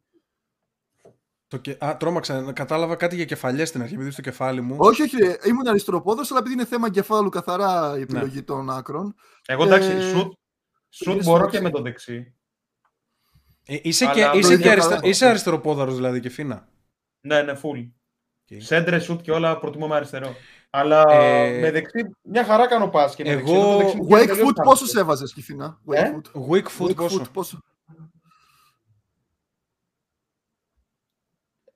Έξι. Το μπούστι. Στα, δε... Ζουνίνιο. στα, δέκα- στα 10 είναι. Ναι. Έχει στα 10. Στο FIFA νομίζω είναι στο 5 πάει. Α, οκ. Αυτό στα 10 Αυτό το, λέω, ζου- αυτό στα 10 το ζουνίνιο. απάντησε. Εγώ Εγώ, στα 10 λέω. εγώ δεξί πόδι 10 στα 10. Το καλύτερο σημάδι στον κόσμο σίγουρα. Άρεσε από εκεί Ζουνίνιο. Και, ε, ε, Μάρια, πες μαλα. Δεν δε με έχεις δει άμα 40. είναι- Μάρια, έχουμε πάει 1000, έχουμε πάει 1005-5. Πόσες φορές με έχεις δει να βάζω απευθείας κόρνερ και απ- γκολ από το κέντρο; Ναι, άμα είναι κάνε ε, κανάλι με τρίξο τρεμαλάκα. Θα κάνω ρε μαλάκα, απλά βαριέμαι να βγω. Πρώτα απ' όλα φαίνομαι χοντρός στην κάμερα. Δεν, δεν κάνω έτσι μαλακίε ακόμα. Γι' αυτό συγκαθιστώ. Γι' αυτό, καθ- γι' αυτό κάνω stream, δεν κάνω πραγματικά. Και λοιπόν, εγώ κάνω στραβή για να παίρνουμε ψηλός επειδή είναι συνέχεια καθιστώ. θα μας βλέπουνε, θα μας βλέπουνε και τους δύο θα λένε πω πω μαλάκα αυτή είναι ωραία παιδιά. και θα πάμε θα, ένας, ένας χοντρός και ένας κοντός. Μαλάκα ισχύει. λοιπόν, και τι θέλω να πω. Ε, Άραβας. και, το αριστερό, και το αριστερό όμως, επειδή, επειδή η θέση μου είναι for, δεν συγχωρεί. Και το αριστερό το έχω αναγκαστικά full, τερματισμένο. Φαρμάκι, ε. Ναι, φαρμάκι, πραγματικά. Ε, εξαρτάται, εντάξει. Υπάρχουν φορές που το, το βαράω και δεν το νιώθω. Αλλά ξέρεις, κάνω κάτι πλασεδάκια έτσι ψύχρεμα με το αριστερό, δεν έχω θέμα. Ε, λοιπόν, άλλο ένα follow-up να σας πω για τον Joe Rogan, τον Joe Rogan, τον απλό. Όχι τον ψηλό. ότι βγήκανε και άλλοι και πίεσαν μετά από τον Neil Young που του πίεσε να τον βγάλουν από το. Αυτό με το τέτοιο. Spotify είναι το story αυτό που λες τώρα. Ναι, ναι, ναι, ναι. Ναι, ναι, ναι, ναι. Follow-up. Βγήκανε κι άλλοι. Ε, βγήκε ο Τζο Ρόγκαν και τελικά και είπε, ξέρω εγώ κάτι μεταξύ. ήταν σαν συγγνώμη και ότι θα προσπαθήσω να είμαι πιο ισορροπημένος σε αυτούς που θα καλύπτω κτλ. κτλ. Άρε, παλιογκέι. Κα, εντάξει, καλ, ήταν καλή η τέτοια του. Ε, πολύ, Marketing κάνει πολύ τώρα. ωραίος. Άκου τώρα το τι γίνεται. Βγήκαν έξτρα άτομα τώρα και απειλήσαν ότι και αυτοί θα φύγουν άμα, δε- άμα δεν τον ε, κάνει κάτι το Spotify. Ας φύγουν. Άκου εδώ τώρα. Βγήκανε και βγήκε και, Α, εκεί. βγήκε και από το Λευκό Οίκο. Η, η, υπο- η τύπου τέλος πάντων, αυτή που βγαίνει και μιλάει, η- μια Ελληνίδα που έχουν. Θα Τζέμ βγει από Τσάκη. το Spotify ο, ο λευκός οίκος; Όχι, είπαν ότι κάτι πρέπει να κάνει το Spotify τέλος πάντων. Τους πιέζουν και από το Λευκό Οίκο. Για να καταλάβεις, μιλάμε για πολύ βαθύ τέτοιο. Και βγαίνει ο James Blunt. Goodbye, my lover. Goodbye, my friend. και, οι δύο, Πριτζάριο. και οι δύο κατευθείαν αρχίσαμε. You're beautiful. Λοιπόν, Με βγαίνει αυτό, βομβαρδίζετε με φρίτς μαλάκα. αυτός εδώ. Ο, ο- θυμάσαι σε μια φάση ο James Blunt είχε παρατήσει τη μουσική; Θυμάσαι, Μάρι, που, έλεγε, που έβγαινε και έλεγε ότι είμαι για τον Μπούτσο και ότι είμαι ο χειρότερος τραγουδιστής; Ναι, ναι, ναι. ναι, ναι. Και έλεγε, ε, έλεγε, Κατάθλιψη φουλ. έλεγε ότι είναι χάλια τα τραγούδια μου. Και εντάξει, καταλαβαίνω κάποιοι που μου κάνετε hate και τέτοια. λοιπόν, άκου τώρα τι έκανε. Βγαίνει, βγαίνει, τώρα, βγαίνει τώρα ο James Blunt και απειλεί, βγαίνει στο Spotify και λέει άμα δεν κάνετε κάτι για όλο αυτό που γίνεται με τον Joe Rogan θα ανεβάσω τα τραγούδια μου στο Spotify. Τους απείλησε ότι θα τα Α, ανεβάσει. Τι χιούμορ έχει ο Θεός. Είναι γαμάτος ρε μαλάκα πραγματικά δηλαδή ακόμα και by the way δεν είναι τόσο κακά τα τραγούδια του άμα είσαι λίγο gay είναι ωραία τα τραγούδια του. Εντάξει, παλεύονται, παλεύονται για 18 χρονών. ναι. Ναι ρε, You're Κορίτσια. beautiful, μια χαρά, ωραίο κομμάτι είναι. Θα, θα το ακούσω τώρα, θα το ακούσω μετά που θα κλείσουμε. I Και... saw your face And a crowded spy. and I don't know what to do. Θα τραγουδάμε μέχρι να έρθει ο Κιφίνας. ε. That I'll never be with you. Ξέρεις τι μου θυμίζει τώρα, τον παππού τον παι- τον παιδόφιλο από το Family Guy, δεν είχε φωνή. Come on, come on, kids. Που, ε, Που είναι ε, Εβραίος Γερμανός. και- Ναι, ναι, ναι. Λοιπόν, τι είπε. Τι σωματάρα έχεις κάνει ρε Κιφίνα γαμό; Βύχη, αντί Το να απαντήσεις. προσγειώνουμε; Ναι, σιγά σιγά μπορούμε. Δεν τους δώσουμε τζάμπα content. Content.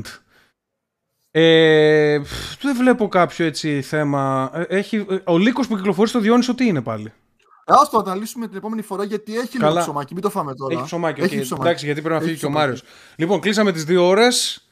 Ε, ελπίζουμε chat να σας άρεσε. Σκεφτείτε σοβαρά το Patreon να στηρίξετε την προσπάθειά μας. Και να ψηφίζετε σωστές ταινίες από εδώ και πέρα, να έχουν χρώματα τουλάχιστον. Και θα, θα, ο, ο Κεφίνας θα τη δει και αυτή που χρωστάει και την ε, καινούργια. Μην αγχώνεστε. Είναι δεδομένο αυτό. Του λέει, Ε, μαλάκα, δες, δες, δες κανένα σχόλιο τουλάχιστον να πεις ένα ψέμα κάτι. Ισχύει, Λοιπόν, ναι. Έστω Δεν ένα υπάρχει άλλο review, κάτσε. ψέματα. Την περίληψη. Λοιπόν, ε, αυτά. Φιλιά πολλά σε όλους. Φιλάκια. Θα ανοίξει stream. Περίμενε, δεν έκλεισα ακόμα. Να ανοίξω stream. Όχι, δεν θα ανοίξω stream. Το, το λίγο κράτα το όχι για το μισάωρο, για το μεγάλο να ξέρεις, έχει λίγο ψωμάκι. Γιατί Ακόμα δεν βγαίνουν έκλεισα. τώρα- Το ξέρετε ότι είναι ανοιχτό ακόμα το podcast. Πείτε καμιά Α, μαλακιά. οκ, ναι, οκ. Όχι, επειδή Συνεχίζουμε αρχίσαμε, κανονικά. αρχίσαμε να μιλάμε. Πάω να χέσω. Ο Μάριος πάει να, κα- να κατουρίσει το στόμα του, να, να είναι οκ, να είναι έτοιμος. Για αύριο, για το πρωί. Ωραία, ωραία. Κλείσαμε